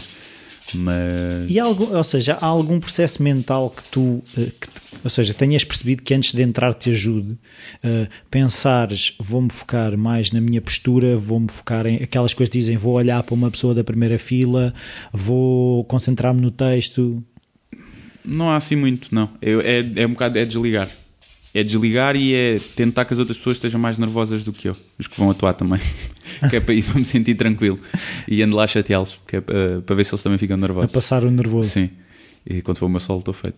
Não tenho ninguém para fazer isso. Mas é, é abstrair-me, é conversar e distrair-me e não tenho muita questão de agora estou aqui meia hora focado, não. Prefiro, se calhar, quando falta uma hora para o espetáculo, eu já nem penso naquilo. E, e qual é a Quanto ideia do solo? Qual é que é? É, é um objetivo de, é financeiro? É um objetivo de. Como humorista, achas que é um, um, desafio tipo aquele pessoal que diz eu gostava de escalar o, sim, Everest? É mais isso, sim. Em termos financeiros não, não, não há de ser muito por aí. Mas uh, claro que é sempre bom se puder ganhar dinheiro claro. e fazer rir os outros é, é, melhor. Mas não. É mais sim, é mais pelo desafio e de. E acho que é um, é, um, é um percurso que se tem que fazer. Se eu quero. Lá está, eu no texto eu sei que tenho alguma qualidade e, mas no, no stand-up ainda estou muito verdinho, é preciso treinar muito. Estava a correr bem demais. É. E então eu acho que pá, se eu quero ser bom no stand-up e chegar ao nível stand-up que eu sou, que eu sou, que eu tenho na escrita, ainda tenho que penar muito. E esse penar passa por pá, treinar textos, estar texto, ter um solo, ver o que é que funciona, não funciona e depois pá, fazer como os humoristas fazem, os grandes humoristas lá fora, que é tenho este solo, deito fora o texto todo, nunca mais toco nisto e vou agora escrever de novo e ok, já falei sobre as relações com a namorada, sobre isto, sobre aquilo, o que é que eu agora tenho mais para escavar? Agora, agora vou escavar nas minhas inseguranças e nos meus receios, ou no estado do mundo, ou nisto ou naquilo. Depois deito isso fora, agora onde é que eu vou? E fazer esse processo é quase um. é ir ao psicólogo. É ir sim. ao psicólogo às vezes. E acho que sim, acho que eu começo a ganhar algum gosto pelo stand-up. Algum gosto, tenho gosto em fazer, mas o gosto da antecipação começa. Antes era. Aí tenho um espetáculo aqui uma semana. Aí o que é que eu vou fazer? Aí não me apetece, não me apetece, vou cancelar. Já meti nisto? Se eu ficar doente, se eu ficar doente, se calhar dá. E hoje não, hoje já vou, já vou com, com gosto e quando, ok, é um espetáculo novo, ok, vamos a isso, vai ser fixe. E depois lá fico muito nervoso, mas, mas já consigo tirar prazer. E acho que é. Eu estou naquela fase que eu quero diversificar ao máximo os formatos do humor que eu faço. Ou seja, na escrita, nos sketches, no podcast, no stand-up, quero fazer tudo, que é para depois perceber o que é que realmente me dá gozo e o que é que eu sou bom. o que é que eu posso ser bom a fazer. E depois logo se, se, se me especializo num, num ou continuo a fazer tudo. E já houve algum momento em que a, a tal dúvida que existia quando estavas a tirar o curso na faculdade se alterou para aí é mesmo isto? Já sentes que já estás naquilo que é o teu caminho? Ou, ou, ainda não há tipo certeza de nada? Pá, estou a experimentar isto. Não sei, como, como nos últimos anos deu tudo tantas voltas, não é? passei de consultor para fazer uma viagem pela Europa, depois passei para gerir cenas de startups, depois despedi-me agora para fazer isto. Pá, totalmente o oposto. Uh, não sei, o que eu sei é que gosto mesmo de fazer isto. Se me dissessem assim, olha, tens mil euros por mês vitalícios para só fazer isto, eu só fazia isto, não precisava de mais dinheiro e fazia isto e, e trabalhava afincadamente nisto, dá-me mesmo gozo. Mas não sei, pá, se deixo para amanhã não vou fartar. Percebes? Acho que depende, depende também de, das oportunidades que surgirem e do que, do, do que houver de, de é, é, é, difícil não é? escrever um blog durante 30 anos, eh, quase diariamente. É, é, não sei se duvido que tenha essa capacidade. Portanto, não sei. Mas eu sinto que neste momento estou no sítio no sítio onde quero. Mas vamos ver. Tem sempre receio de que não pá, que isto não dê, não, dê, não dê dinheiro sequer para pagar as contas. Pode, pode acontecer perfeitamente. Há poucas oportunidades no humor em Portugal. Quando há é sempre pá, é um grupo muito fechado e é, é difícil aparecerem pessoas novas e é preciso muita cunha, pá, e eu, é, eu não sou bom, não sou bom. Sentes que também é preciso esse lado relacional. É, sim, completamente sim. Mas faz, faz parte, não, não, sim, sim. não critico. Eu, se tiver um, se eu mandar num canal e tiver um projeto e vou pôr as pessoas lá com os quais eu me dou bem e me identifico. Às vezes isso não quer dizer que sejam, que sejam as melhores. Na minha perspectiva são as melhores. E o meu humor é tão relativo que não faz sentido nenhum. Uh, as pessoas dizem, ah, que ele está ali e não merecia estar ali. Não, as pessoas estão onde, onde merecem. O público depois é que também escolhe a continuidade das pessoas. Mas sim, mas, mas faz sentido. Há, sabe, perfeitamente que contactos no meio ajudam muito. Sim. E tu uh, forças, ou uh, sendo que tu tá, já referiste algumas vezes da questão da tua timidez, hum. se tu pensas, se calhar devia telefonar a não sei quem. Não, não consigo, não consigo. Não, não tenho jeito. Nem, nem tenho jeito, nem, nem sequer tempo. Não, há, há contactos que eu tenho, pessoal que eu falo e que até pode ter contactos e que é relevante no meio, mas depois não tenho a cena de eu vou-me forçar a ser amigo desta pessoa. Ah, queres ir almoçar? Epá, não tenho, nunca tive isso. Nunca, devia ter, se calhar devia ter, mas não tenho. Agora, há pessoas às vezes que eu conheço e que há ali uma empatia instantânea e que depois é muito mais fácil. Ok, vamos almoçar, vamos isto. Ou, por exemplo, agora com o Gonçalves, que é o escritor, que foi ele que editou o livro, me contactou para editar. Devo fazer um podcast com ele, porque há ali, há ali empatia e funciona, acho que funcionamos bem. E com o Ricardo Cardoso também, quando fiz a série de sketches, também, também nos demos bem. E, portanto, pá, surge naturalmente. Sou incapaz de me forçar ou de. Custa-me imenso pedir favores e não, não, não, não gosto. Talvez me prejudique, acredito que prejudica. Não, não sou de, de ir ao Comedy Club, uh, de ficar lá com os humoristas a beber cervejas e, ou ficar lá no fim do espetáculo a beber cerveja. Não, faço o meu espetáculo, venho para casa. A não ser que esteja com pessoas que eu gosto de estar, claro. genuinamente, e vamos para os copos e isso tudo. Agora, estar por estar só para fazer parte do grupo e do meio, e, e não, não é para mim. É? E, e, sentes que é necessário? É, é, é aquilo é, que... sim. É? É? É, é. Faz, é. Mas isso não retira energia ao outro lado de escrever? Ou seja, o, aquilo que eu estou a dizer é: se tu tiveres que te forçar hum. a ser o, o, ah, mas eu não estou a dizer que os que fazem isso se esforçam, se calhar faz parte da personalidade deles. Não, estou a dizer mais... é no teu caso ah. se, se isso não iria retirar energia naquilo que funciona para ti. Talvez. Se, se aquilo que irias ganhar não seria uh, inferior àquilo que irias perder. Não sei, eu, eu acho que não ia ganhar nada, porque acho que, não sei, eu acho que se detecta quando é que as pessoas estão só a fazer amizade por Frete. conveniência. Acho eu. Eu não consigo pelo menos fingir isso. Portanto, acho que as pessoas iam perceber. Claro. Agora, conheço pessoas que sabem, que sabem muito bem dar, fazer, fazer sala pá, só porque querem tirar dali alguma coisa. E pá, mas faz parte, os pertos são eles. Eu, não, e, mas deve ser que... assim, agora tira-me energia. Pá, talvez, acho que me tirava, acima de tudo, uma das coisas que eu me orgulho é eu saber que estou onde estou, já não estar em nenhum sítio especial, estou na internet, né? Mas, e o facto de ter ganho tal prémio e não sei o quê. E sei que estou onde estou por único mérito próprio, sem mais nada, porque eu não tive cunhas nenhumas, nem os meus pais são ricos, nem nada. E eu sei que estou onde estou única e exclusivamente por meu mérito. E isso dá-me mais gozo. Eu sei que custa muito mais do que se eu andasse a pedir favores ou do que se, se eu tivesse muito dinheiro e que não tivesse a estar. há três anos que eu trabalhava e conjugava isto. Se eu não tivesse de trabalhar, eu estava há três anos e provavelmente estava num patamar muito superior porque tinha muito mais tempo para me dedicar, não é? Eu estava isto completamente a part-time, uma ou duas horas por dia. Portanto, isso dá-me mais gozo também. E, e, depois também me dá gozo quando consigo chegar a essas metas sem nenhuma dessas ajudas, uh, dá-me mais gozo. Mas pronto, já há aqui uma barreira. Acho que temos que ser 10 vezes melhores do que aqueles que têm cunhas. Sim. para conseguir ultrapassar essa barreira. Mas não sei se algum dia lá chegarei, mas vamos ver. E, no, e não quer, isso não quer dizer que, que, eu não possa arranjar cunhas no início. Eu posso fazer amizade genuína com alguém que tem muita influência no meio claro. e damos-nos bem. Sim, e eu vou, é usar, eu vou usar esse conhecimento, obviamente, para, para, para, tentar pôr os meus projetos mais visíveis e para ter mais oportunidades. Claro que sim. Isso faz, faz parte. Agora eu não me consigo forçar.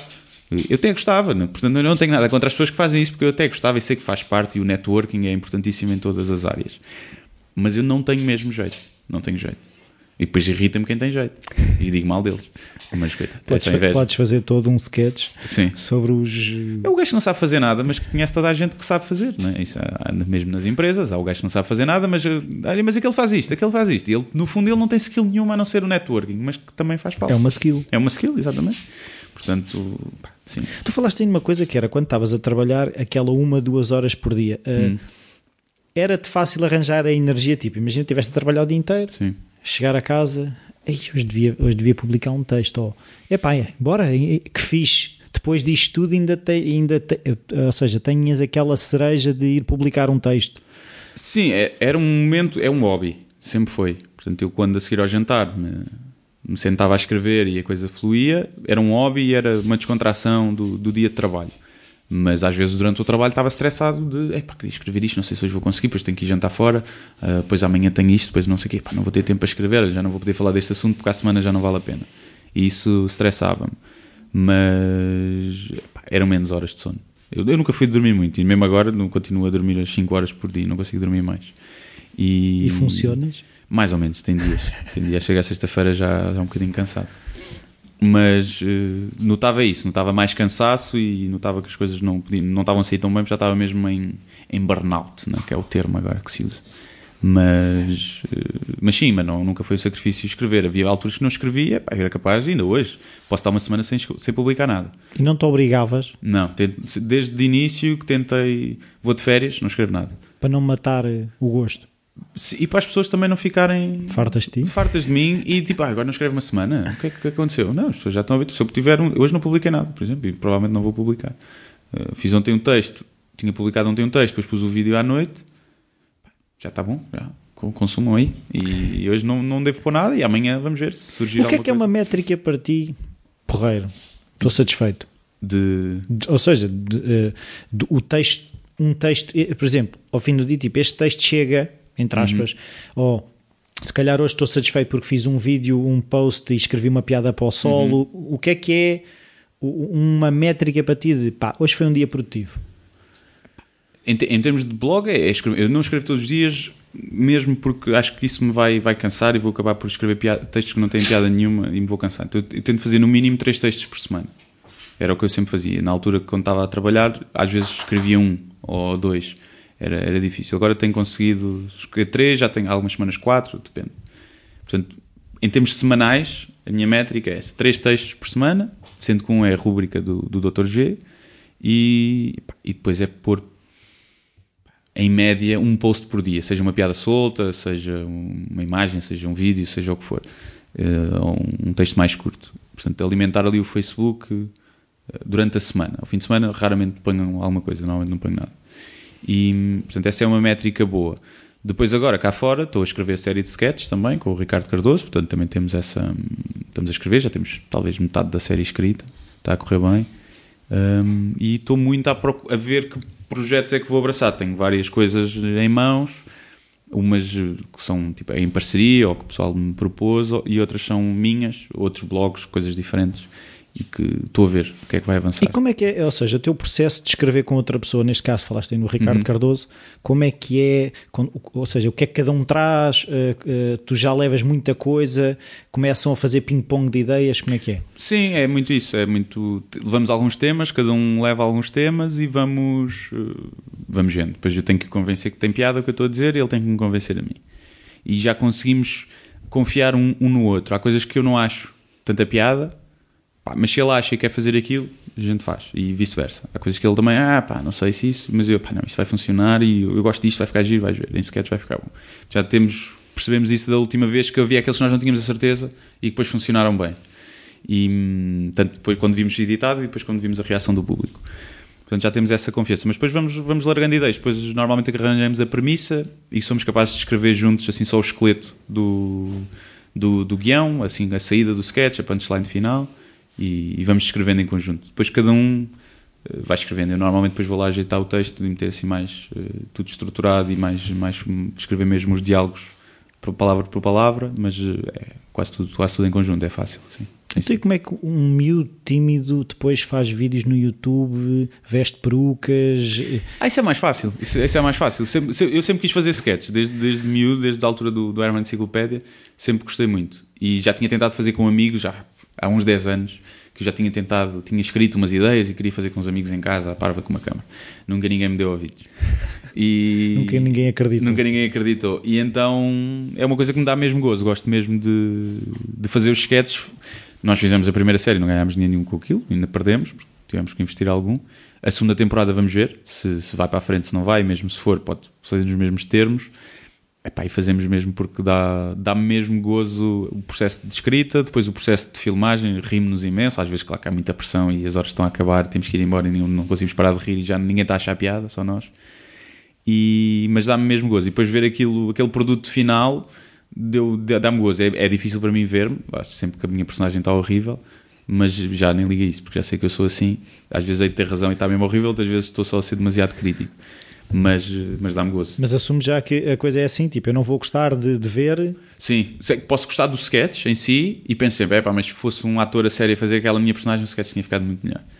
E tenho sempre essa, essa noção. Mas também sei que pá, é um processo de aprendizagem e com o tempo acho que, que irei ficar, ficar melhor. Uma coisa que eu uh, não percebi, por exemplo, os da falta de chá, já uhum. havia uma equipa a fazer aquilo, uh, ou eram vocês, uh, quando estou a dizer equipa, a filmar, Sim. a produção? Falta de chá surgiu ali, era um projeto meu e do Ricardo, e nós íamos inicialmente filmar aquilo com, com as nossas com câmaras. telemóveis. Quase, sim, quase com os telemóveis, com as nossas câmaras, pá, com tripé, não sabíamos bem como é que íamos fazer aquilo, não íamos fazer metade daqueles sketches, íamos simplificar. Mas depois houve uma altura que eu pus um post no Facebook e disse: pá, se houver aí pessoal que tenha material de filmar e microfones e gostasse de ajudar a fazer uma série. E houve um, um senhor muito respeitável que disse: pá, olha, tenho aqui umas câmaras, se quiserem ver. E eu disse, ah, pá, isto ainda está um bocado na gaveta, mas eu depois entrei em contacto. E ele depois enviou-me umas coisas que eles faziam. E eles faziam muito eventos corporativos, anúncios, pá, com uma qualidade brutal. E eu, é, pera, pera lá, que isto é uma cena isto a sério. assim ficava bem bom. Isto é uma cena a sério. E depois eh, fui falar com ele, pá, houve ali também empatia e vimos que queríamos fazer, o objetivo era o mesmo, era, não era fazer dinheiro, não era nada, era fazer uma coisa gira e diferente. E a ideia era fazer uns sketches para ver. Mas eu depois, espera aí, eu vou-te mostrar aqui uma coisa que eu tenho preparada com o Ricardo, pá, que são só 60 sketches só. Só. E ele, é, pá, isto é a coisa. Pá, vamos a isso. Disse logo, ficou logo entusiasmado e pá, mais, venham mais sketches. E nós dizíamos, pá, temos aqui mais 3 ou 4 sketches que gostávamos também de fazer. Ele, ah, quantos mais melhor. E, pá, e vimos que aquilo foi, juntou-se o, o, útil ao, ao, muito útil e ficou. Então, mas como é que arranjavas tempo para isso? Era no, nas horas vagas, era ao fim de semana ou a seguir a, a seguir a sair do trabalho os que eram exteriores durante o dia eram os mais difíceis, tinham que ser ao fim de semana e tínhamos que estar todos disponíveis. E os outros era a seguir ao trabalho e pronto, fomos fazendo. Ainda demorámos uns seis meses a filmar. Não se foi sempre, há dois ou três meses estivemos parados porque eles também estavam com muito trabalho. Porque lá está, eles fizeram isto pro bono, nós não lhes pagámos nada e já agora é até que enfim produções. E sei que o Pedro pagou uh, ao pessoal que fez horas extra uh, para, para filmar aquilo. Portanto, ele, ele investiu realmente dinheiro. Nós investimos dinheiro pá, nos fatos, em alguns fatos, que não tínhamos uma parceria com a mascarilha, mas algumas coisas eles não tinham. E fizemos, ou, pá, e outras coisas que foi preciso. Portanto, Mas aquilo pá, foi, eu... um, foi, foi, brutal porque eles realmente têm uma qualidade muito boa e têm uma muita sensibilidade para, para a comédia. Nosso receio era, pá, vamos deixar pessoal aqui que não, é, não faz parte da, da, comédia, meter aqui as mãos, vamos estragar isto na edição, os planos, isto não vai ficar nada ao nosso gosto. Pá, mas não. Tivemos lá sempre em cima na edição, depois a ajustar um bocadinho, mas quero ser quando aquilo vinha de lá a pré-edição já vinha nos tempos quase, quase perfeitos e fizeram um excelente trabalho. Mas aquilo que eu estou a perceber é que não havia propriamente um plano de vou juntar este, aquele e o outro e fazer uma série. Aquilo quase que foi de forma orgânica, não é? Sim, foi o, foi o Ricardo que me convidou, disse que queria fazer uma cena, uma cena de sketch, gostava de fazer e que gostava da minha escrita, se eu queria, queria, queria, queria participar. E olha, vamos, vamos fazer isso. Aquilo começou ali, assim, não sabíamos ver o que é que ia ser, pá, começámos a escrever e decidimos, ok, queríamos fazer uma coisa diferente, mais curta, com sketches mais curtos, mas, mas muitos sketches. E, e, pronto, e tínhamos aquilo mais ou menos escrito, a ideia. Depois, entretanto, apareceu isto da produtora, pá, eles gostaram e juntámos e decidimos, ok, então isto vai mesmo para a frente. E, e mais do que o gozo, sentes que aquilo te trouxe alguma coisa? Ou seja, sentes que uh, aquilo ajudou a, a, como é que eu ia te explicar isto, a cimentar a marca Guilherme Duarte? Marca, não estou não, não sou não. a dizer que penses que és uma marca, mas, eh, mas, no fundo é. Acho que pode ajudar, no sentido, desde logo tornou a minha cara mais visível. Porque sou muito do, do texto, raramente ponho fotos, agora tenho feito mais vídeos, mas, mas era muito raro. Portanto, logo aí associou a cara à página e isso às vezes é bom para as pessoas também sentirem mais, mais ligação, ou não, ou para, para desligarem. Dizer, porque este, este, este é, é normal. Feio, meu. Portanto, é para os dois lados. Depois deu-me a conhecer ao público do Ricardo também. Eh, também é bom, é o pessoal mais novo do que o que eu tenho na página. Um, e acima de tudo isso, e depois acho que pá, mostrou outras outra versatilidade versatilidade versatilidade uh, bom ou mau acho que há sketches são melhores, outros piores há uns que eu gosto, mas mostrou que ali pronto, não, é, não sou um mono da televisão, pá, consigo fazer alguma coisita pronto, não quer dizer que seja muito bom, mas pá, consigo fazer alguma coisita. E acho que serviu para isso mas não serviu para muito mais. Eu acredito que a segunda temporada nós, nós consigamos ter alguma, alguns apoios já, de marcas ou do que seja. Mas ultrapassou as nossas expectativas, em termos tivemos mais de um milhão de visualizações na série, com 10 episódios. E é mais do que tudo o que já foi feito em Portugal para, para a internet. E nós gostamos nos gabar a dizer que é a série de maior sucesso feita para a internet em Portugal. Pumba. E, e é um facto. Agora, isso atraiu a atenção de outras pessoas e de outros uh, canais de televisão e de, de marcas? Isso não, não atraiu nós não temos cunhas. O Luís Siquei não te telefonou? Sim, ligou e tal, mas eu não, não quis atender. Não, não me apetecia, não, sério. Uh, mas eu acredito que se continuarmos a fazer as oportunidades vão surgir. Também eu sei perfeitamente que aquilo é um formato que não era para televisão, é um formato de internet e até pela duração. Mas mesmo. o ritmo, mas, mas estava, depois de atingirmos aqueles números, estávamos à espera que, pá, que houvesse mais atenção de, de dos mídia, por exemplo, pá, porque toda a hora saem vídeo viral, não sei quê, nova série aqui, nova série acolá. E nós contactámos esses jornalistas e já, ah, ainda não é relevante para ser notícia. E nós depois mandámos o post, olha, mas você falou deste vídeo, desta série que tinha 2 mil views, o nosso tem 100 mil neste episódio. Ah, pois, e, pois. E então estávamos à espera de um bocadinho mais de reconhecimento nesse lado, mas tivemos o reconhecimento do público que é o, que é o melhor. E, e, e sentes que faz falta esse reconhecimento da imprensa? Pode fazer falta para as marcas, para atrair a atenção das marcas. De resto, Porque não. eles querem visibilidade, as marcas querem visibilidade, Sim, é? mas eu tenho mais visualizações num post do que qualquer jornal tem. No, no, nas notícias deles. Pronto, é tão simples quanto isso. Portanto, eu não preciso propriamente deles. Eles gostam de se achar ainda muito importantes. Mas se eu for escrever para algum jornal, eu é que lhes estou a dar visualizações, não são eles que me vão dar público a mim. E eles ainda não gostam de pensar assim, ainda gostam de pensar que mandam, porque também estão a morrer. Então, e não sabem bem como é, como é que vão lidar. É o último grito. Pois, não sabem bem. Portanto, mas dá jeito, dá reconhecimento, mas eh, dá-nos mais gozo, por exemplo, ver um Unas no podcast dele a falar sobre a nossa série sem nós estarmos lá e dizer que aquilo está muito bom e que vai bater. Dá mais gozo isso do que ver um jornal a fazer um artigo sobre aquilo. É o reconhecimento é, dos pares, Exatamente, é? é? o reconhecimento e as pessoas veem e as pessoas confiam e é um opinion maker. Uh, e lá está, sem cunhas nenhumas, não sem conhecer. Eu fui lá uma vez ao podcast dele, mas não falei com ele depois disso, não temos nenhuma, nenhuma relação. Portanto, aquilo não foi, são BFFs. Não, aquilo foi um elogio sincero. Um, mas dá mais gozo isso. Agora, claro que era, era bom ter uma entrevista de capa no, na sábado ou na visão, e sabemos que isso ia dar muita projeção e ia, dar, ia valorizar a nossa marca, mas também sabemos que não é, não é caso para isso, não é? Sabemos, que, sabemos estar no nosso mas, lugar e que não é, não somos uh, importantes a esse mas ponto. Mas ainda, ainda, ou seja, aquilo que é, ainda sentem que falta massa crítica, é porque o, os vossos números, eu não sou especialista, sim. mas já são bastante sólidos, não é? São, eu acho que sim, eu acho que se pusermos à escala nós, à escala de Portugal e Brasil, tivemos tantas visualizações como os Porta dos Fundos têm. Claro. Portanto, se pusermos à escala, é, é, é, muito bom. E nós sabemos que para o tipo de humor que nós fazemos, não vai ser um milhão de pessoas a ver. Não vai, porque não há um milhão do nosso público. Depois temos que ver a idade. O pessoal, se calhar, mais de 60 anos, já não vai ver. Estão no Lidl. O pessoal com menos de 14, 13 também Eu não vai vejo lá ver. todos hoje. E depois sabemos que pá, sabemos o pessoal que consome televisão hoje em dia, os programas têm audiência em televisão, e sabemos que pá, o pessoal que vai ver eh, os programas da manhã e da tarde, e nada contra estes programas, mas não é o nosso público, não Claro. vai ser o público que vai gostar. Pode haver alguns casos que sim, mas na grande maio- eh, esmagadora maioria não vai ser. O pessoal que vê eh, pá, outras coisas não, não vai ser. Portanto, nós sabemos que acho que podemos crescer mais, sem dúvida, podemos crescer mais. Há muita gente que às vezes segue a página e que, ah, fizeste uma série de sketches, eu não sabia, foram ver, ah, está muito giro, só agora é que estão a descobrir, porque o Facebook também já não manda para toda a gente que segue. E as pessoas passam no feed e passam a correr. Portanto, claro que há ainda muito, muito mais, mais espaço para correr, mas nunca vamos ter pá, um milhão de seguidores em Portugal. Vai haver falta de chá. Nunca vai acontecer, não há público para isso. Acho que 100 mil por episódio é mais do que qualquer canal de cabo. É mais de 100 mil de audiência por um episódio, só os generalistas têm e não é durante o dia todo. É só em prime time de manhã ou da noite. Pois, mas e vocês, estavas a dizer, aquilo é um formato de internet. Estava-me a lembrar, acho que também foi o Luís C.K. que lançou uma coisa há algum tempo que foi só para a internet, que até os episódios começaram a surgir.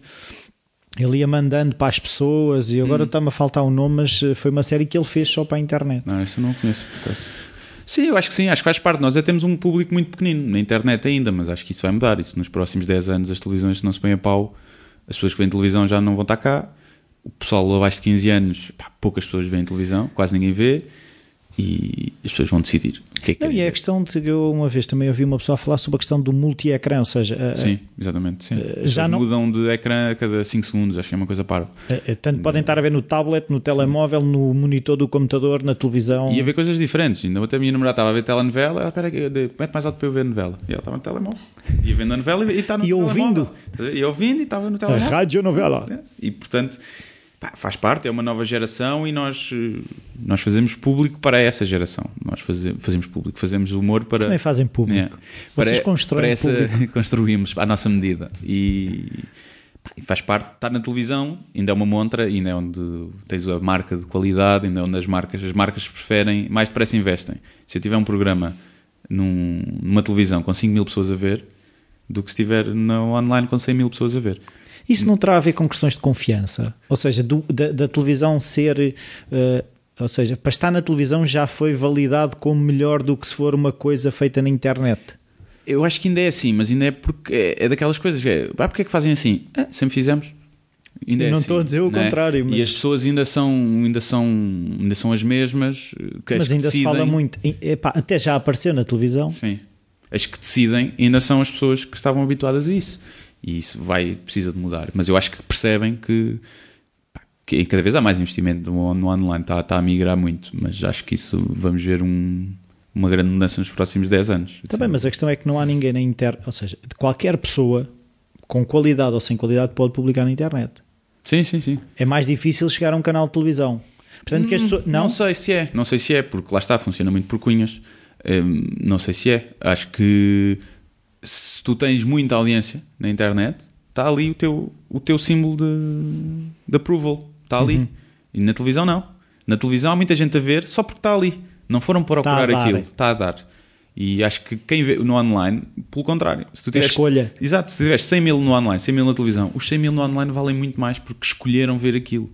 Quando podiam estar a ver 300 E mil vão coisas. estar a ver durante muito mais tempo. Na televisão passou, já ninguém vai ver. Hoje em dia o pessoal passa para trás na box, mas mesmo assim não Hum. é, não é assim tanto. E portanto acho que vale muito mais. Agora, tu tens os miúdos youtubers gamers né, que têm um milhão, dois milhões de seguidores, que têm vídeos com um milhão.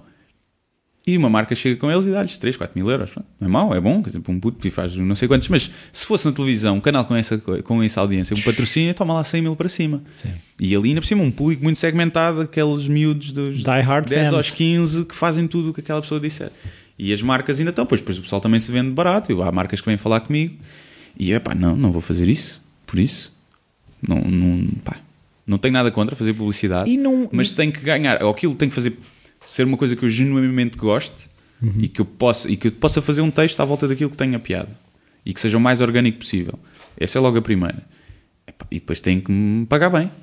Tenho que pagar bem, porque eu sei quanto é que pagam aos outros que têm menos audiência que eu. E sei que pagam, pagam bem porque são pessoas mais. eh, pá, estão nisto há mais tempo, ou são mais do meio, do jet set e disto e daquilo.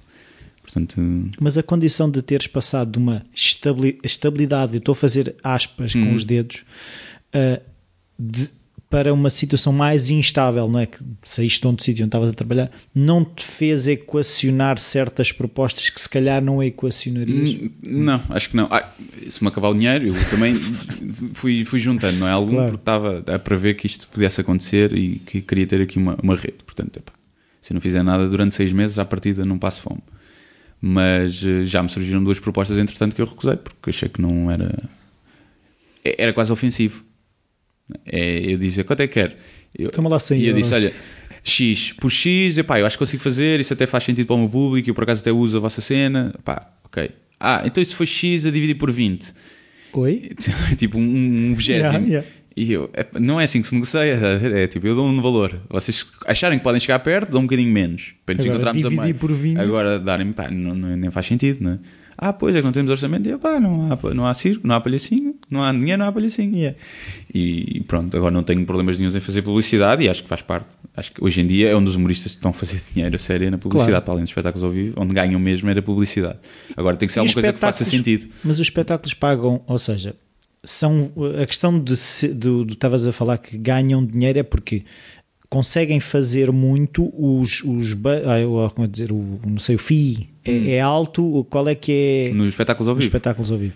É que tem público, depende. Mas Se conseguires pôr 500 pessoas numa sala, A pagar bilhetes a 15 10 euros, ou- sim. mesmo que seja a 10, 10. Uhum. são 5 mil euros. Para a casa e para os agentes, se calhar vão 2 mil, 2.500. Pronto, mas fizeste 2.500 euros numa noite. Ok. Se fizeres durante 3 meses, um ou dois por semana, fizeres uma tour e conseguiste ter esses números, A questão é conseguir gerires bem- levar uma pessoa a pagar 10 a euros, é pagar, isso? sim. E conseguiste fazer em cidades mais pequenas. É, é um bocado isso. Tens Lisboa, Porto, sabes que há mais público para stand-up, há mais espetáculos lá, as pessoas estão habituadas. Mas às vezes é o contrário, às vezes mais- menos pessoas vão ver- pagar bilhete para ver aqui em Lisboa.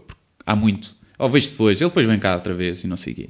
Enquanto se for, se calhar, a Aveiro ou Guimarães, aparecem aquilo esgota logo no stand. E, portanto, é preciso, mas por muito que tu gostes de ir a uma cidadezinha, uma vila que, pá, que tem lá meia dúzia de pessoas, não, tu vais lá, ok, consegues pôr 100 pessoas numa sala, mas depois vais fazer as contas e não ganhaste. E isso é chato, porque eu sei que há pessoas, muitas vezes, por exemplo, a apresentar o livro, perguntam às vezes, então quando é que vais a Viseu? Quando é que vais a Leiria? Quando é que vais aqui?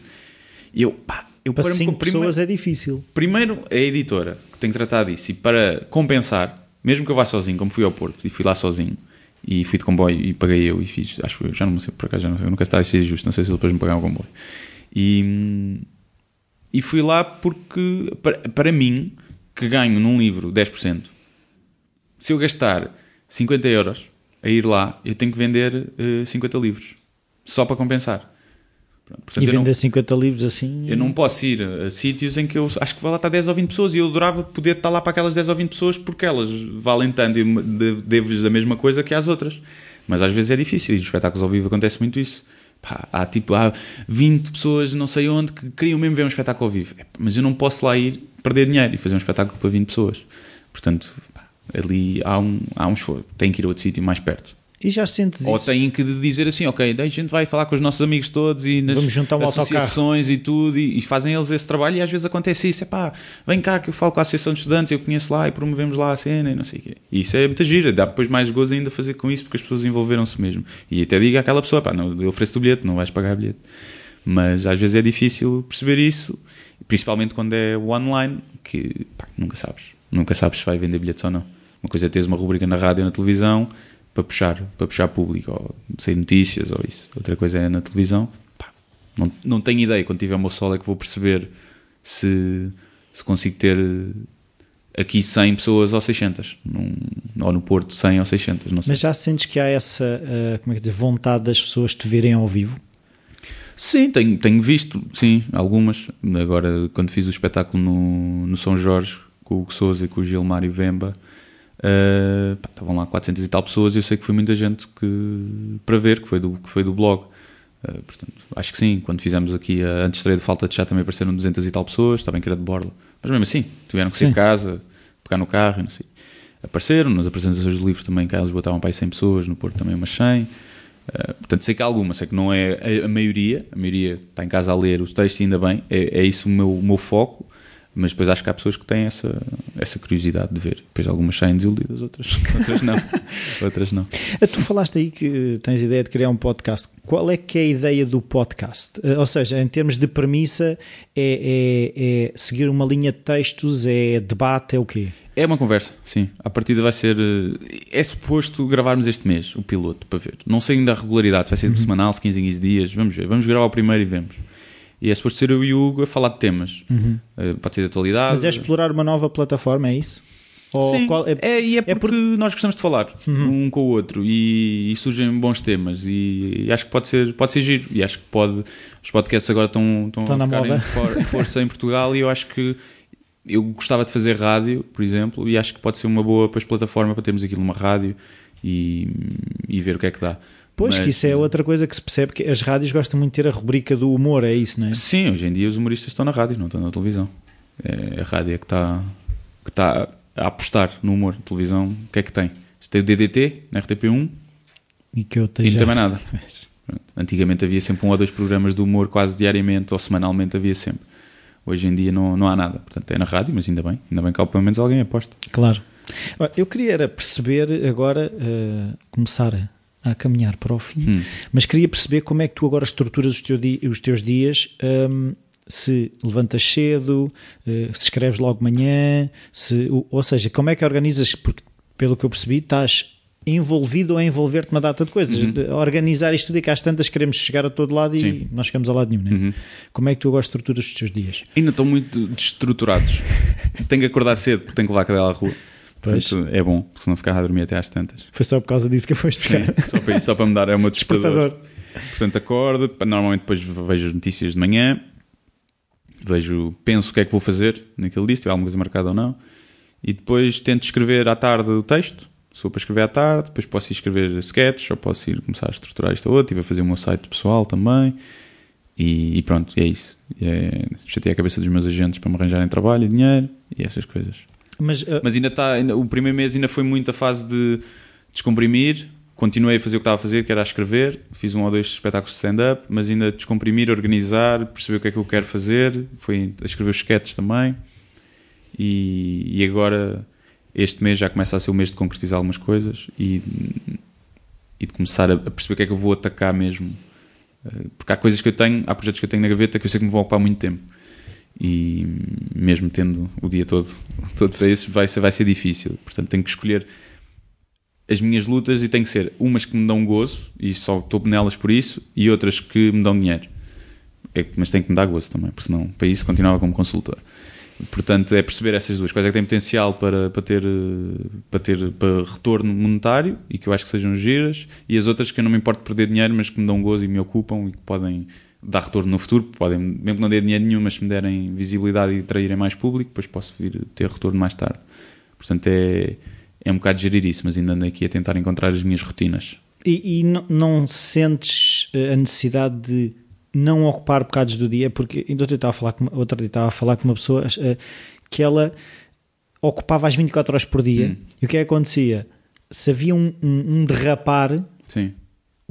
Tu- todo o plano ia de vela. Ou seja, se não tens a necessidade de não, ou seja, ter zonas livres para projetos, imagina que queres agarrar outra coisa. eh, Sim, neste momento ainda não sinto, não sinto muito isso. Sinto é que tenho que ter tempo para, para mim, que era o que eu não tinha, porque estava a deixar de ter tempo para estar com os meus amigos, para estar com a minha namorada, estava, tinha quase tudo ocupado e para dormir também pouco.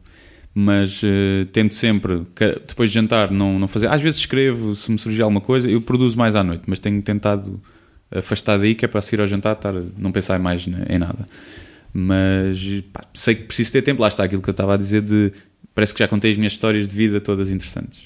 Portanto, eu tenho Tens- que ter tempo para viver. viver. Tenho que ter tempo para viver. Tenho que ter tempo à tarde. Vou passear com a cadela ali ao parque e pensar uma coisa. Tenho que ter tempo para meter no metro, ir até ao chiado e passear e beber um café e observar as pessoas e, e perceber isso. Portanto, é mais, é, mais, é mais por aí.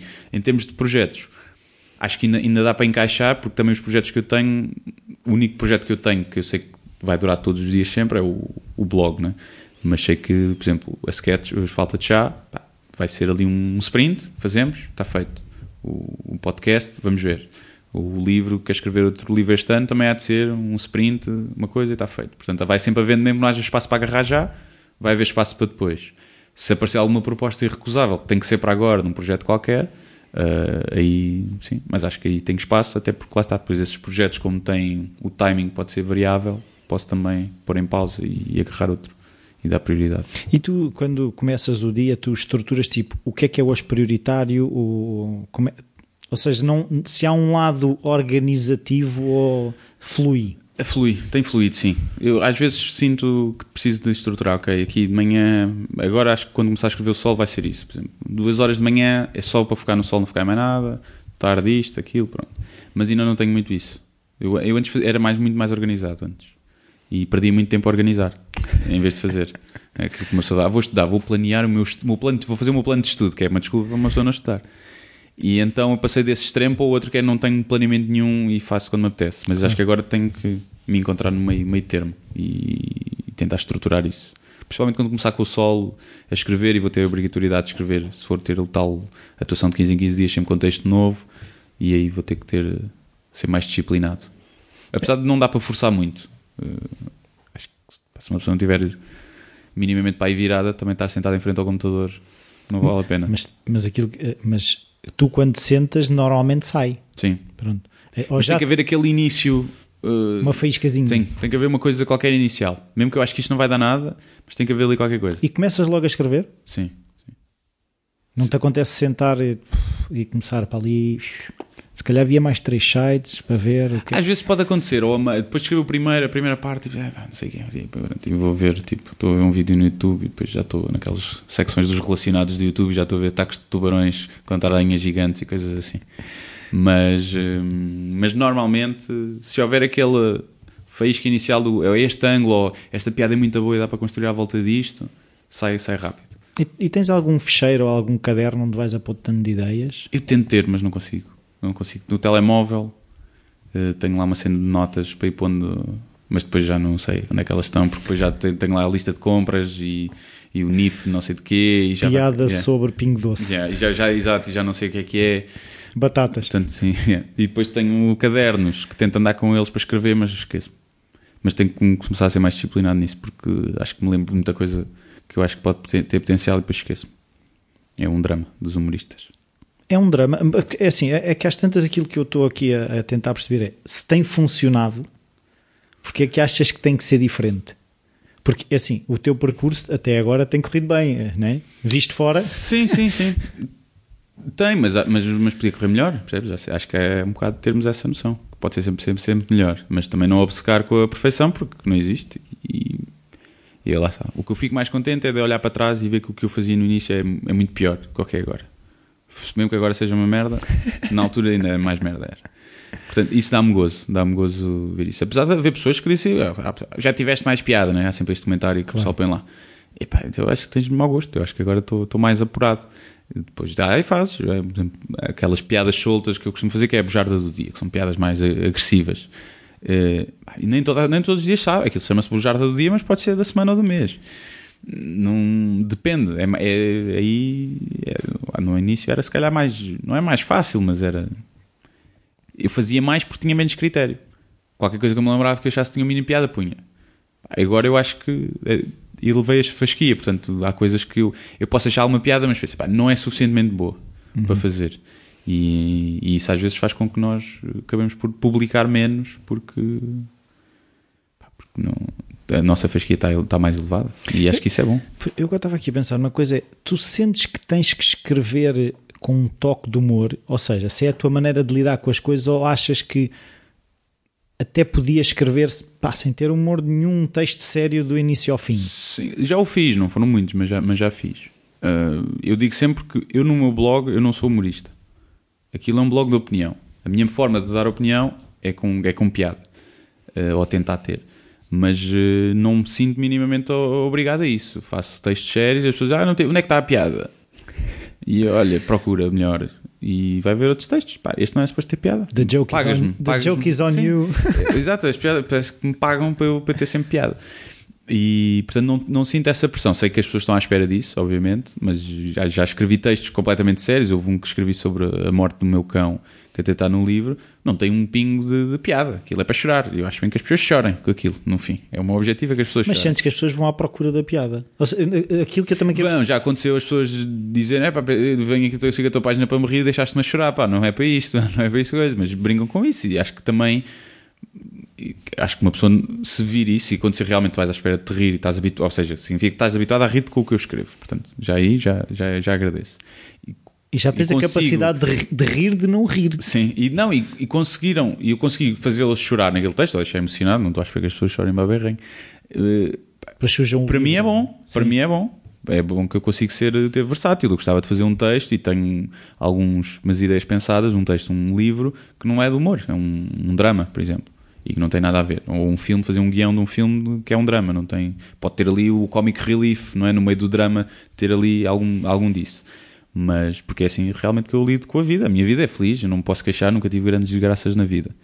Mas uh, vejo o estado do mundo e acho que, acho que o humor vem daí, vem de, da empatia com a desgraça da compaixão. As pessoas acham que é o oposto, que é a falta de empatia e a falta de compaixão que faz ter o humor mais, mais negro. Eu acho que é o oposto. A mim, pelo menos, é é a forma de eu, eu se vir umas imagens de, de crianças a morrer em África aquilo a mim impressiona-me tanto que a minha forma de escape é fazer uma piada horrível com aquilo. É que, é que bate tanto que para lidar tens que te rir daquilo. Sim, eu, a mim funciona Sim. assim. Acredito que haja humoristas que são sociopatas e que riem-se mesmo, é, tão magrinha, não sei tá bem, mas, mas, mas, a mim mas, não. Mas, mas acho que a maioria dos bons humoristas não. não é isso é que eu acho que é mesmo as fragilidades que nós vemos eh, de certos. É, claro que eu, eu conheço, conheço de ver a realidade americana, daquela também dos bad boys e dos problemáticos que. Uhum que são descompensados, que depois metem na droga, no álcool, mas aquilo que eu sinto nos, a maior parte dos humoristas é que há uma sensibilidade maior. Eu acho que e, sim. E é por isso é que eh, há esta. Uh, aquilo que faz rir também é aquilo que faz sofrer. É, é, o mecanismo é o mesmo. Eu acho que sim, acho que sim. Eu concordo com isso. Acho que acho que para ser um bom humorista, e em, em, obviamente podes fazer humor sem ser desgraças nenhumas, e eu também faço. A maioria do meu humor nem sequer toca nisso, apesar das pessoas muitas vezes dizerem, ah, tu fazes muito humor negro. Pá, não. Pá, 10% do que eu faço é humor negro. Ficam é mais na memória. Mas acho que quem faz esse tipo de humor, uh, mesmo que não faça pop, toda a gente faz piadas horríveis no café com os amigos, né? depois não, não tem a coragem de dizer à frente. E há piadas que eu acho que são no café, não são para dizer ao vivo. Uh, porque não são boas o suficiente para, para a quantidade de, de ofensa que tem, o, a ofensa é superior ao riso, no meu, na minha balança. Mas toda a gente faz isso e toda a gente faz piadas em funerais e toda a gente faz piadas. Eh, a minha avó que morreu há pouco tempo, eu fiz uma piada. No dia que ela morreu, eu fiz uma piada no Facebook. E foi a maneira que tu encontraste lidar com. Sim, foi. foi. Não, não é. Pá. Ele, infelizmente ele já não era já não éramos próximos, ele tinha Alzheimer eh, e já não, já não era, era só um invólucro né, da pessoa que, que, já tinha sido. E eu sempre brinquei com isso. No livro está aí que esse livro é um best-seller porque a minha avó tem Alzheimer e vai comprá-lo várias vezes. E pá, tem pessoas da minha família que ficam ofendidíssimos comigo, mas a minha mãe e os meus pais, o meu pai não, sabem? Pronto, isso é isso que me interessam. Os outros só os tios afastados, quer é que eles vão um certo sítio.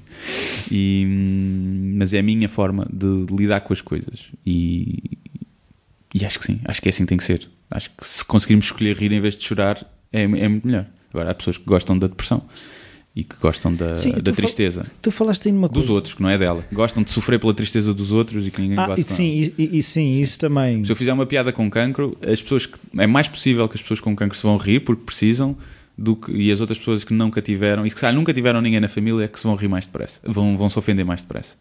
E é ver isso. E claro que se há casos. Eu raramente ataco pessoas, individualidades, é muito raro. Normalmente falo, posso falar. Um grupo. um grupo, sim, de um acontecimento. Raramente pega ali na pessoa, do, mas por exemplo, com a média. Toda a gente fazia piadas com a média. E porquê é que ninguém ficava ofendido? Primeiro porque é inglesa. E depois porque toda a gente acha que os pais eram culpados. Sim. E então pode fazer, não é? Sim. Com a mãe do Rui Pedro já é mais difícil. As pessoas já levam, já levam mais a mal. E isso não é do meu tempo, mas nunca fiz nenhuma piada com o Rui Pedro. Mas. Uh, e eu percebo, e eh, eu não tenho nenhum problema contra quem faz piadas com isso. Acho que estão no, no, isso, pá. Mas eu pensar que aquela mãe, não, não estou à espera que aquela mãe se vá rir daquilo.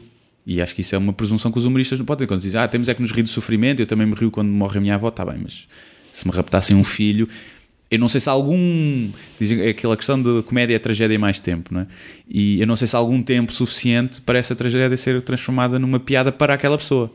Agora, acho que as pessoas que estão à volta pá, podem rir, mesmo que aquela pessoa sofra com isso. O sofrimento da piada nunca vai ser maior que o sofrimento de, daquela mãe ter perdido o filho. Claro. Portanto, acho que é, nem, nem, nem magoa, nem, nem vai magoar, porque aquela mulher não já sofreu tudo, claro. já, aquilo já não, já não bate. Portanto, acho que é um, um falso pretexto, não se pode brincar com isso. Eu, a mim, posso fazer, posso não, fazer, posso não fazer. A piada tem que ser muito boa para eu ir a esses temas e essa especificidade daquela pessoa tem que ser muito boa. Sim, mas há humoristas que gostam de ser provocadores por serem provocadores, não é? Eu acho que se isso acontece, deixa de ser um bom humorista. Eu acho que sim. Acho que há muito. O, o, o Sinal de Cordes abriu um caminho no, no humor do humor negro e eu gabo-lhe muito isso, eh, a coragem. Porque ele sabe que fechou muitas portas, tanto com marcas como empresas. Que não se querem relacionar. Não se querem. Ele não tem patrocínios, eh, empresas acho que é muito raro fazer, ninguém, ninguém quer. E isso foi uma decisão consciente dele e eu acho que isso é de um valor imenso. Eu vou seguir este caminho, é o que eu gosto, pá, e sei que eu podia estar a ganhar 10 vezes ou 20 vezes ou 30 vezes mais e não estou a ganhar porque estou a fazer o que eu quero. Portanto, eu gabo-lhe isso. Em relação ao que ele faz, gosto de algumas coisas, outras não gosto. Não, não, não, não sou um fã espetacular do que ele faz. Gosto muito dele em termos técnicos. Acho que ele em palco é muito bom e a persona dele é muito bem montada e a marca dele está muito boa. Em termos de piadas, gosto de umas muito, de outras não gosto nada. Mas abriu um caminho de sucedâneos, de pessoas que querem ser o sinal. Lookalikes. Sim, de pessoas que querem ser o sinal e que sim, eu não, eu não acho que o sinal está lá para chocar. Acho que ele faz as piadas, podem não ter ou não piada, mas para ele, quando ele faz uma piada, acho que para ele aquilo tem piada. Acho que o propósito dele é fazer rir. Mas há muitas pessoas que surgiram depois eh, que, que são sucedâneos e que são só estão nisto para chocar.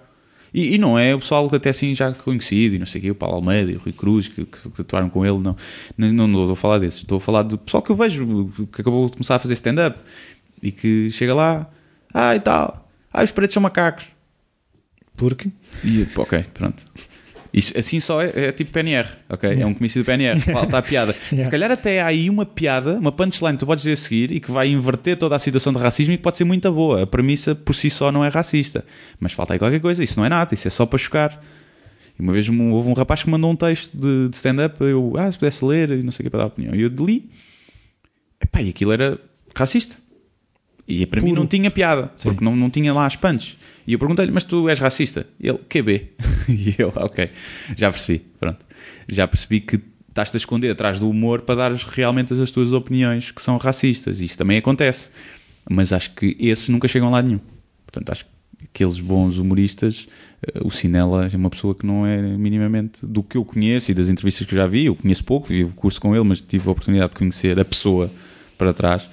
Sei que não é uma pessoa racista, nem xenófoba, nem homofóbica.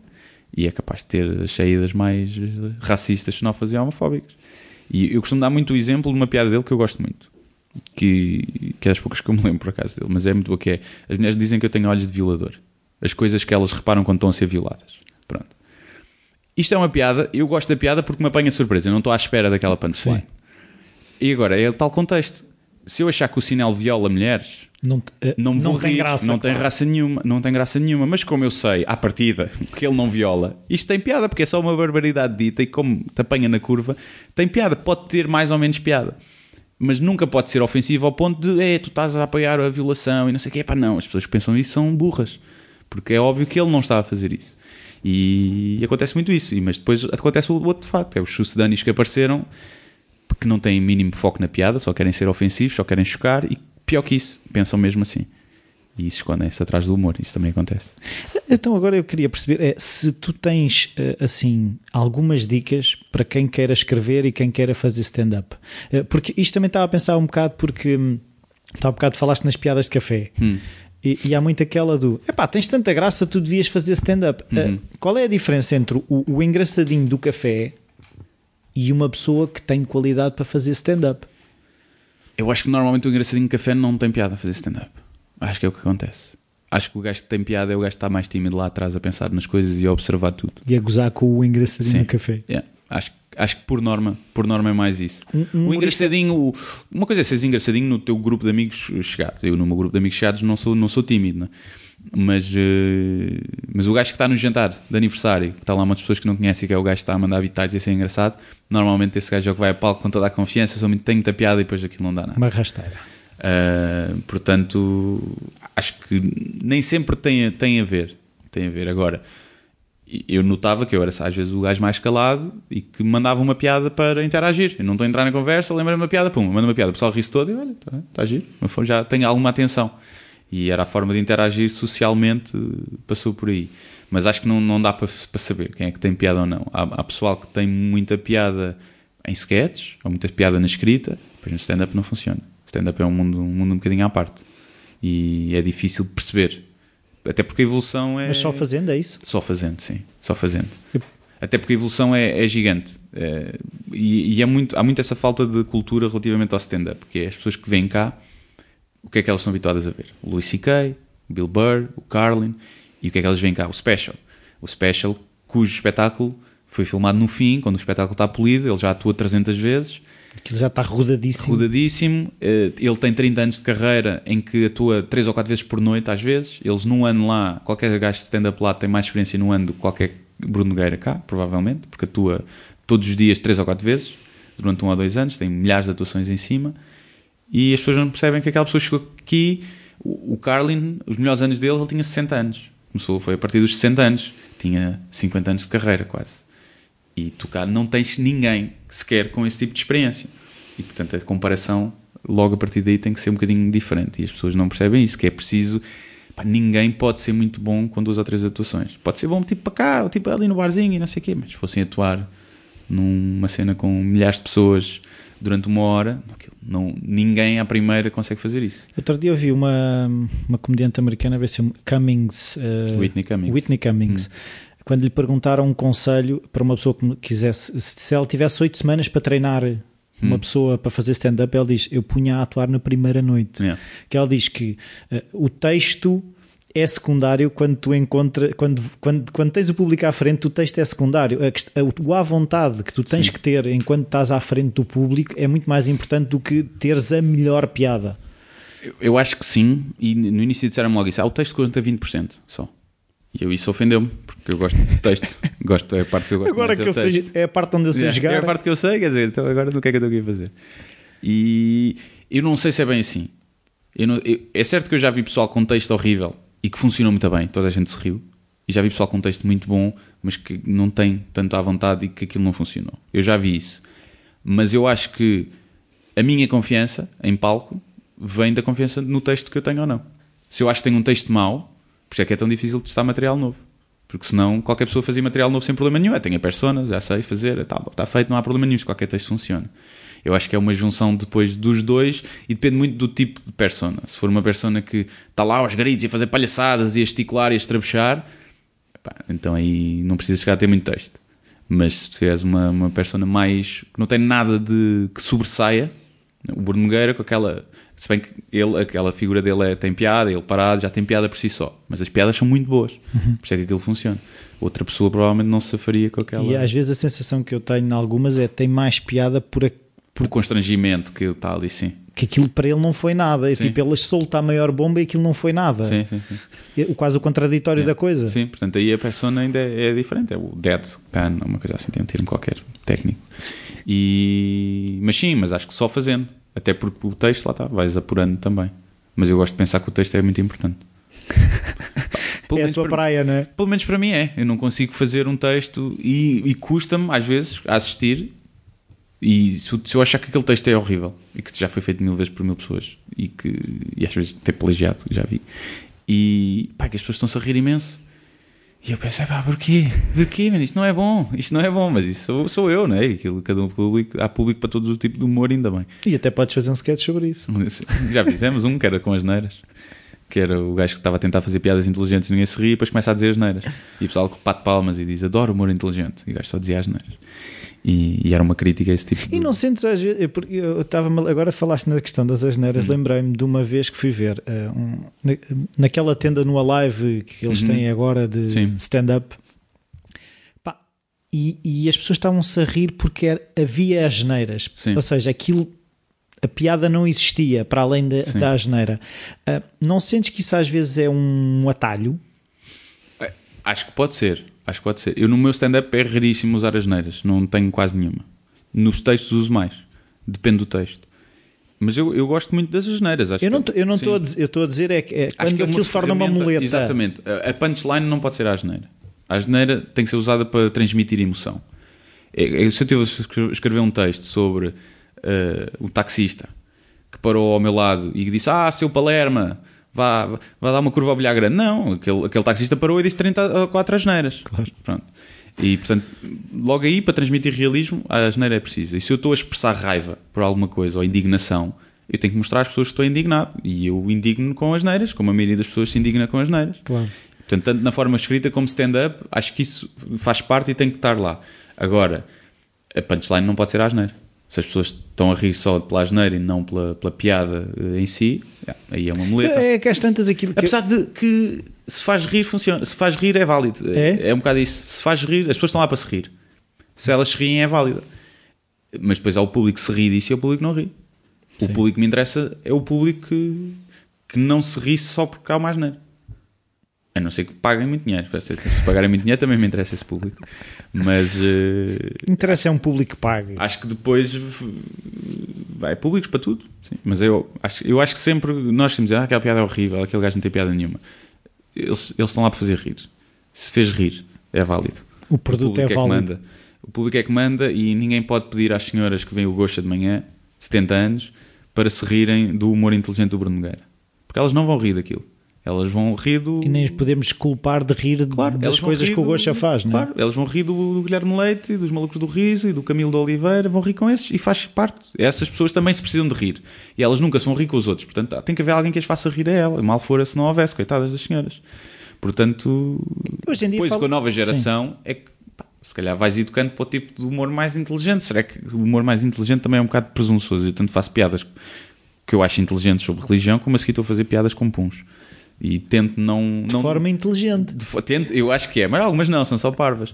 Mas eu tento não me castrar e dizer. Eu adorava o Carlin por isso, quer dizer, ele era capaz de estar a fazer um beat sobre religião altamente profundo, sobre condição humana, e a seguir faz piadas com puns. E nunca se levou demasiado a sério para achar, não, não faço piadas com este tema, isto é demasiado, claro. uh, sou demasiado erudito para isso. E acho que há muita gente que cai nesse erro de não querer fazer esse tipo de humor assim um bocadinho. Eu acho que se tem piada, tem piada. Agora falaste aí na questão dos públicos, eh, uma coisa que se fala muito é a questão dos nichos. Alguma hum. vez isto passou pela cabeça? Tipo, eu estou a apontar para jovem dos 15 aos 30 anos, não sei o quê, não sei o quê? Não, acho que não. Acho que não. Acho que é. Acho que faço uma coisa mais transversal. Uh, o meu público, é, eu acho que a média está ali entre os 25 e os 35. Depois também tenho muito público novo, mais novo, uh, mais velho, menos. Mas sei que está ali. A maioria das pessoas que estão, se calhar, a fazer humor assim da nova geração fazem para um público muito mais novo, dos 15 15 para cima, 15 aos 20. Fazem, tem ali um nicho mais urbano, um público mais urbano e, e vejo que tem esse nicho. Eu acho que não tenho esse nicho. Uh, acho que não tenho nicho nenhum. Que, que, é, que é, não, não quer dizer que seja bom, uh, mas acho que é mais transversal porque eu falo, pá, falo muitos assuntos. Falo muitos assuntos. Se, se, calhar o meu público mais fidelizado e que lê quase tudo, se calhar tem ali um, uma segmentação que eu ainda não descobri. Mas como eu tanto falo de política, como relações com a namorada, como relações com o cão, como isto com aquilo, e hum, acho que abrange muito e é, é, difícil fazer, fazer um nicho. Acho que sem sobretudo pessoas que têm sentido de humor e que não se ofendem, ou que se se ofendem sabem passar à frente e relativizar. Tento fazer por isso, pelo menos. É um, é um bom público. Eu gosto de pensar que sim. Eu gosto de pensar que o meu público é o melhor público. Mas eh, não sei. Vamos ver. E, e tu percebeste que quem aparece para te ver no stand-up já te conhecia? Ou, ou, há aqueles que, epá, fui apanhado de surpresa, quem é este Ah, gajo? sim, de, depende, acho que nestes casos acontece, por exemplo, agora quando eu fiz este último, não era sozinho, há lá pessoal que conheceu o Hugo Sousa ou o Gilmário, que nunca tinha ouvido falar de mim, de certeza, a maioria, provavelmente. Portanto, sim, e nos bares, em que o pessoal está lá só porque sim, sim, já aconteceu. E sentes que, que depois se transformam em consumidores do blog ou tu achas que se calhar há pessoal que só consome no bar? Não consigo sentir muito isso. Já, já me aconteceu alguns espetáculos, o pessoal vir dar os parabéns, não conhecia e depois que até ia seguir a paz, já me disseram isso. E, mas acredito que há outros que o viram, credo, nunca mais quer ver este gajo à frente. Isto há as duas coisas, mas é, é mais fácil acho que a partir do momento que o pessoal vai ver ao vivo e gostou, é, é muito mais fácil fidelizar aquela pessoa. Primeiro, porque é um consumidor de stand-up, um consumidor de comédia ativo, não é só passivo do que lhe aparece. Não é só scroll. Sim, e, e é mais. Se aquela pessoa gostou de ti ao vivo, é muito provável que o próximo espetáculo ela vá ver. Ou que no, no solo, ou que no, vai, vai seguir mais atentamente. Porque é muito mais fácil construir um público fidelizado com os espetáculos ao vivo do que, do que no online, que as pessoas tanto leem um como leem outro e hoje gostaram, amanhã não gostam. É tão fácil tirar o like, é tão fácil dizer mal e é tudo muito mais efêmero. Mas eh, acho que depois vai-se filtrando e vão ficando só os, os bons. Eu não te vou roubar muito mais tempo, só queria eh, perguntar-te se achas que há alguma coisa que seja importante nisto tivemos a falar, que não tivéssemos falado e que tu consideres importante nesta questão ou da escrita ou das pessoas eh, fazerem aquilo que gostam, alguma coisa desse género. Sim, é que eu não sei, dar conselhos é sempre um bocadinho. Vale o que valem. né? Se fossem valessem dinheiro, se fossem bons, cobrava-se. E há quem cobre, né? Há quem Oh. cobre livros inteiros de Chamam-se autoajuda. consultores, não são esses também? Os consultores de autoajuda e assim. Ah, um dia, se calhar, ainda faço um, um livro de eh, anti-autoajuda. Isso é que era. nisso, Estou a pensar nisso. O livro para o suicídio. Aga- No fim, queres-te suicidar. Agarra ao passado. É o oposto, exatamente, sim. Fica agarrado ao passado e sofre. Pá, é, não sei, é pela minha experiência, mas eu, eu posso falar um bocadinho de barriga cheia, porque eu tirei um curso, os meus pais pagaram o curso, não tive que trabalhar para pagar o curso, logo aí é uma ajuda. E depois, Mas tu devolves com piadas, não é? mas tirei um curso que me dava a liberdade de, de arriscar. Eu- o, o desemprego para mim passou-me completamente ao lado. Eu nunca tive esse problema do vou ser despedido, não vou. Quando eu voltei de tal viagem depois de me ter despedido, eu fui a 20 entrevistas de emprego e 15 queriam me contratar. Pronto, porque eu sou muito bom, não é? Também há isso. Sim. Mas é uma área que há muita falta, há muito mais eh, oferta do que procura, ou vice-versa, já não sei. E pá, isso é que há, isso é que a média de ordenados que é pago como primeiro ordenado é superior. Pá, não fui ganhar 700, 800 euros como primeiro trabalho, ganho um bocadinho mais. E a maioria dos licenciados vai ganhar isso se, Se. se isso não for a recibos verdes. E portanto eu tive essa facilidade e esse, esse arriscar é com rede. Mesmo agora, eu sei que se eu tiver um ou dois anos a testar isto de- e não derem nada, é daqui a um ou dois anos consigo de certeza trabalho na área. Até porque estou a ganhar outras competências Claro. entretanto. E lá como copy de publicidade, por exemplo, também que tinhas falado há bocado. E, e portanto é um bocado arriscar, é um bocado de. Epá, é o gajo com, com a mesma coisa que um gajo com pais ricos dizer: epá, monta a tua própria startup. É pá. isso. Monta- Tens de ser empreendedor. Tens de ser empreendedor. Então isso é fácil, montas e não sei o quê. Isso é fácil, não é? Portanto, eu também estou numa posição. O que é certo é que eu vejo muita gente na minha posição que tiram informática, que é consultor e que detesta aquilo que faz. E esses estão na mesma posição que eu. Claro. Alguns melhores porque têm também pais ricos que podiam depois bancar. E. E, e, ah, pá, e acho E porquê é que esses não arriscam? Tens alguma ideia? Porque são uns panhonhas. são uns panhonhas. A maioria das pessoas são panhonhas. Queixa-se, mas não faz nada para mudar. Eu sou um bocado isso. Eu, quando falo política, eu critico muito os políticos, mas critico muito quem vota neles. Mas são reflexos. Quem, quem, quem vota neles são, é o que a gente pôs lá. Sou é o o topo melhor. da pirâmide. Exato, mas a pirâmide é a mesma. Exato. E portanto, epá, acho que as pessoas queixam muito. E nós em Portugal somos ensinados a não arriscar. E temos mais poder do que achamos? Ah, ah, o que é que tu achas? Ah, temos, mas tinha que ser todos. A questão é essa. E é difícil. Por isso é que eu não me envolvo nessas coisas. E depois as pessoas, quando se juntam em grupos, Mas não sentes que Mesmo- aquilo que tu fazes já é contribuir para isso? Ah, acho que é contribuir para alegrar as pessoas. Acho que é só isso. Acho que é só isso. É- não há nada que me dá mais gozo do que as pessoas dizerem: é pá, hoje o dia me correu-me pessimamente, vinha no, med, vinha no comboio a ler o teu texto e consegui rir-me e alegrou-me o dia. Não há nada melhor do que isso. É isso que eu quero. Mais do que aconteceu no caso dos refugiados, do texto que eu fiz sobre os refugiados. Houve pessoas a dizer que mudaram de opinião. Foi aquele texto. Porque estavam a consumir notícias falsas. E depois ali eu desmistifiquei algumas dessas notícias e eles, ok, então espera aí, o que eu tinha contra eles não é verdade. Uh, afinal, mudei de opinião. Houve algumas pessoas a dizer isso. Pá, isso dá-me algum gozo. Mas dá-me mais gozo saber que as pessoas se riram no fim de um dia complicado do que aquilo. Que é tipo, pá, se foi preciso um gajo que tem um blog para tu mudares de opinião, é pá, que és burro. És burro. É tipo fixe, mudaste de opinião aqui, mas já has de ser uma porcaria de pessoa no resto da tua vida Estás limitado. estás limitado à partida, quer dizer, estás à espera que um humorista que tem um blog é que te vá mudar a opinião xenófoba que tinhas, epá, bom, estamos sempre a aprender, mas não te não vais ter um futuro brilhante à tua frente. Ou se calhar tens, porque às vezes esse é que se sabe. Portanto, não é esse o meu, o meu objetivo. É, é mesmo só fazer rir e divertir. Pelo menos na maioria das coisas que faço. Eh, Mesmo quando eu faço um texto mais sério, pá, É, não sei. Sim, mas às vezes a sensação que dá, eh, há uma expressão que eu ouvi aqui há tempos que era a questão de esconder os brócolos no puré de batata, e é isso que eu acho, em muitos textos sinto quase que está ali. Sim, mas não é mesmo. Não sou- não estou a dizer que Sim. seja o teu objetivo, Sim. mas acaba por. Não, está lá a minha opinião. Eu costumo dizer sempre, a maioria dos meus textos tem lá a minha opinião. Mesmo os textos do Dr. G, que eu respondo às dúvidas, que são, respondo de uma forma bruta e javarda, está lá a minha opinião. Por trás. Sim, está lá a minha opinião. Eu- a minha opinião é bom senso, eu não sou nenhum guru em relações, não é? Mas Não. eh, Não és o parece, não é? Parece, é. Mas está lá a minha opinião. Eh, agora, quando eu escrevo, é vou fazer rir, vou dar a minha opinião, porque é a minha opinião, não, não vou dar a opinião da outra pessoa, mas nunca é do vou vou mudar a- alguma coisa. Não, não tenho mesmo essa presunção. É um bocado de como se estivesse a escrever no diário a minha opinião, só que o meu diário tem, tem pessoas a ver. Milhares. Sim. E é um bocado isso, nunca é rir sim, é o meu objetivo. Pá, fazer, pensa, nesse texto dos refugiados, mínima presunção de vou- eu sei que não vou mudar nada, quer dizer, ah, olha, de repente- de o texto de Guilherme Duarte fez com que abrissem as fronteiras para os refugiados. Epá, não, era bom, era bom, se bem que eu não queria ter esse poder. Donald Também. Trump abdicou. Sim, abdicou Porque do- leu a opinião de Exatamente. Guilherme Duarte. Portanto, pá, não tenho essa presunção. Mudar uma pessoa, pá, diz que é, muda- muda-se a mudar-se uma pessoa de cada vez, mas isso é mentira, não muda. Não muda nada porque por cada um que se muda há 10 anormais que nascem. Claro. Portanto, não vale a pena. Eu já desisti. A minha posição é muito de observador. E, E é assim, o humor tem essa função, não é? Normalmente é de observação. Sim, acho que é de observação. Não, acho que não, não faço tensões de mudar nada, não tenho aspirações políticas nenhumas, mesmo de causas. Fiz agora umas coisas para, para a SOS Animal e para Animal, Pá, por- porque fiz e. E tenho- achaste que devias fazer, não é? Sim, mas tenho mesmo sempre muita. Eu acho que. Acho que era também o, acho que era o George Carlin que dizia isto. E eu, eu cito muitas vezes porque é a minha, Gostas a minha grande referência. E que era, ele adora indivíduos, mas detesta grupos de pessoas. E é isso. Eu acho que mesmo eh, as pessoas que têm os princípios melhores, quando se juntam em grupo, Não é questão da mob mentality, é que é, por exemplo, o pessoal anti-tourada. E eu sou anti-tourada, acho que devia ser proibido, não percebo como é que ainda é permitido. Faz mesmo confusão.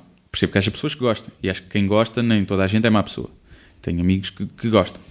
Mas pronto, são, são burros, nesse aspecto são burros, mas são inteligentes. Toda a gente tem uma área da vida onde tem, Um lado negro. tem, tem, tem problemas. E, e faz parte. Mas os anti-taurinos, aqueles que se juntam em manifestações e não sei o quê, epá, eu olho para aquilo e eu não me identifico com aquilo, porque não é assim que se ganha eh, a guerra. Pois é que muitas vezes caem naquela coisa de para defender o animal agride pessoas, não é? agride pessoas, vou dar argumentos que não fazem sentido nenhum e depois os outros dão argumentos e eles não sabem rebater aqueles argumentos, então ofendem e assim nunca se muda nada. E eu, portanto, quando eu me vejo essas pessoas que têm um fundo bom e um princípio que eu apoio, mas quando se juntam ficam burgueses também, dos dois lados, epá, é, é como a coisa dos refugiados. Epá, nem toda a gente que é contra a vinda dos refugiados é xenófobo. Alguns são só ignorantes e que não sabem bem o que é que está a passar e têm medo. E, e esse medo traz. É o medo é resto. válido, não é? E é perceber as razões. É porque é aquela pessoa é xenófoba porquê?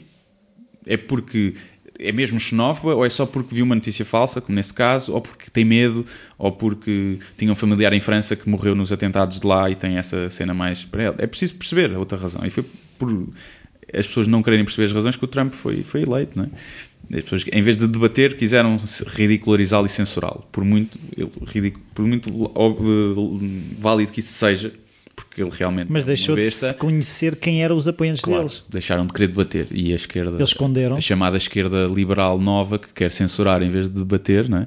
o politicamente correto que curi- curiosamente está a vir da esquerda e das universidades, que ainda é mais estranho, eh, deixou de querer debater os temas e prefere censurar. E depois eu prefiro saber quantos racistas é que há, que eles tenham voz. Racistas na sala. Exato. Que eles tenham coragem de se assumir, porque não vão logo uh, do que estarem todos escondidos e depois olha o Trump ganhou porquê? Olha, porque as pessoas não. Porque estava tudo escondido. Está tudo escondido. Cada vez que alguém levantava a cabeça, davam. Pois, e o pessoal esconde-se. Na- nos- no- no- nas sondagens dizia que não ia votar Trump, porque tinha medo de dizer, a voto da vergonha, depois ganhou. E pronto, espero que isso seja uma lição. Agora, a última pergunta Sim. é. O que é que dizem os meus olhos, não é?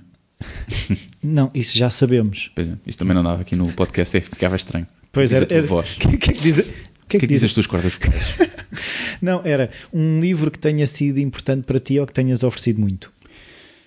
pois é, esta é aquela parte em que eu vou dizer uma coisa que ofende imensa gente. Força ofende. Eu Tu nunca ofendes ninguém, não é? nunca. As pessoas é que se ofendem. Claro. A ofensa é tomada. É isso que eu estou a dizer.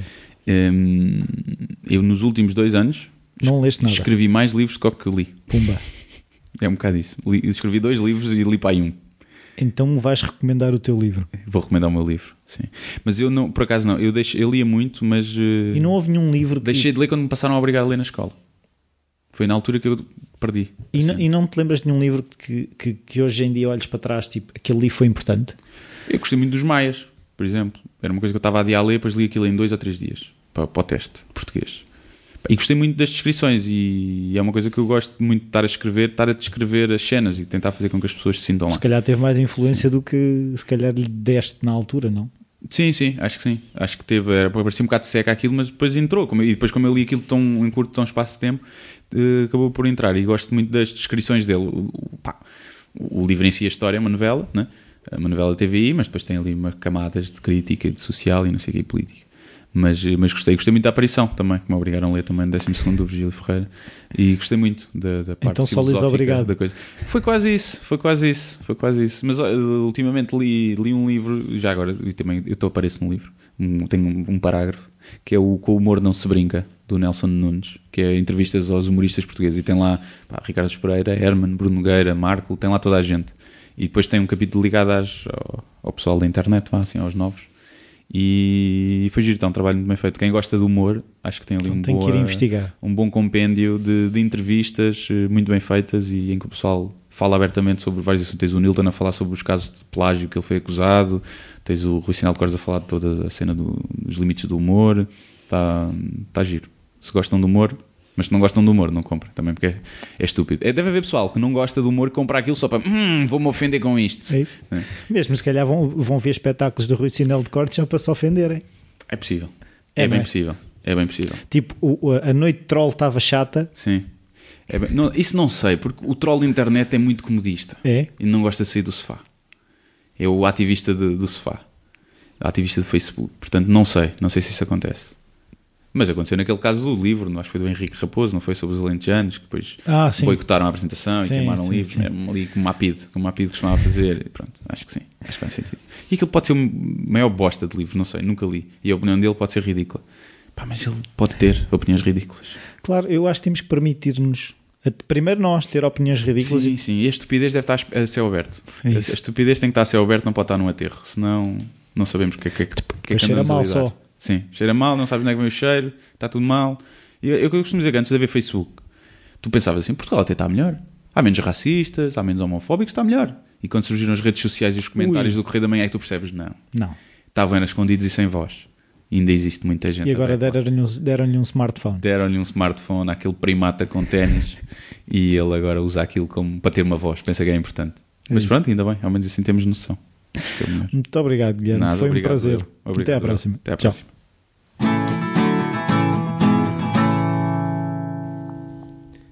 Olá, bem-vindos de volta. Uh, espero que tenham gostado. Uh, eu gostei muito de, de, conversar com o Guilherme e, e, eu já reparei que não sei se é a minha mania de ser engraçado. Quando falo com, com pessoas com graça, tento ter graça. Uh, é uma nota que já tirei para mim mesmo de tentar a próxima pessoa que tenha mais graça, que, que, que eu a deixe ter graça, que não tenha eu uh, a ideia de tentar ser engraçado. Um, coisas aqui que eu, que eu apanhei da conversa que tive com o Guilherme, uh, aquilo que eu mais retive foi esta capacidade de estarmos bem com aquilo que nós acreditamos e, e, não ter propriamente receio do que é que vão pensar e o que é que vão dizer. Uh, aquilo que importa se realmente são as pessoas que estão à nossa volta e que nos conhecem a opinião dessas pessoas é realmente importante. Agora, hum, se vamos estar a escrever à espera de, de ser gostado por este ou daquele que não se vai chatear, ou... estamos a entrar num caminho que hum, não traz grande valor, perdão, não traz grande valor uh, relativamente ao que quase toda a gente faz. Essa é, é popularucho e nunca nunca há de ser nada assim de muito relevante. É, importante encontrarmos de facto a nossa voz, perceber o que é que o que é que nós queremos ou qual é que é o nosso olhar sobre as coisas e fazer e pode ser em, em, em nas mais variedíssimas áreas, não tem que ser na questão de escrever, mesmo até fazer compor uma música pode ser isso, é, é, é aquela a sonoridade que nós acreditamos que seja uma sonoridade de qualidade ou eh, que, que tenha a ver com aquilo que nós queremos fazer e não propriamente aquilo que nós achamos que os outros podem querer ou não querer. Porque é uma coisa que eu tenho pensado algum, algumas vezes, que esta ideia é um bocado irresponsável ou irrefletida, é mais isso, irrefletida de estarmos a, a condicionar aquilo que nós fazemos por aquilo que achamos que os outros acham. É que isto de, de realidade é muito pouco, é, é, uma percepção muito distorcida, porque é acharmos aquilo que os outros acham. Isto, verdade seja dita, não vale nada.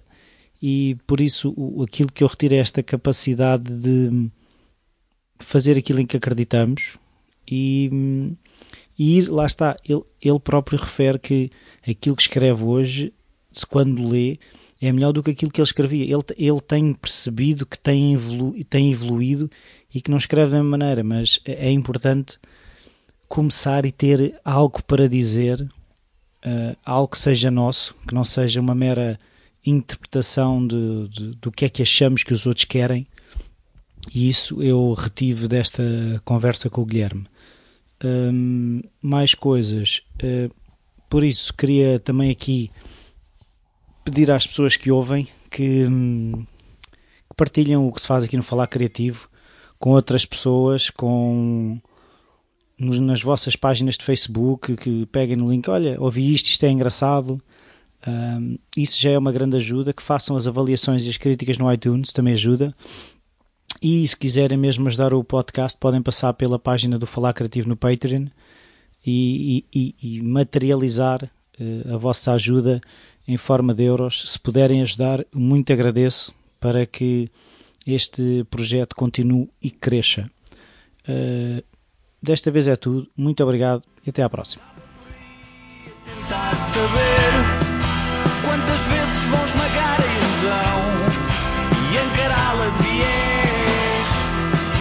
Quantas máscaras vão cair aos meus pés e quantas vezes vão dizer já sabia science of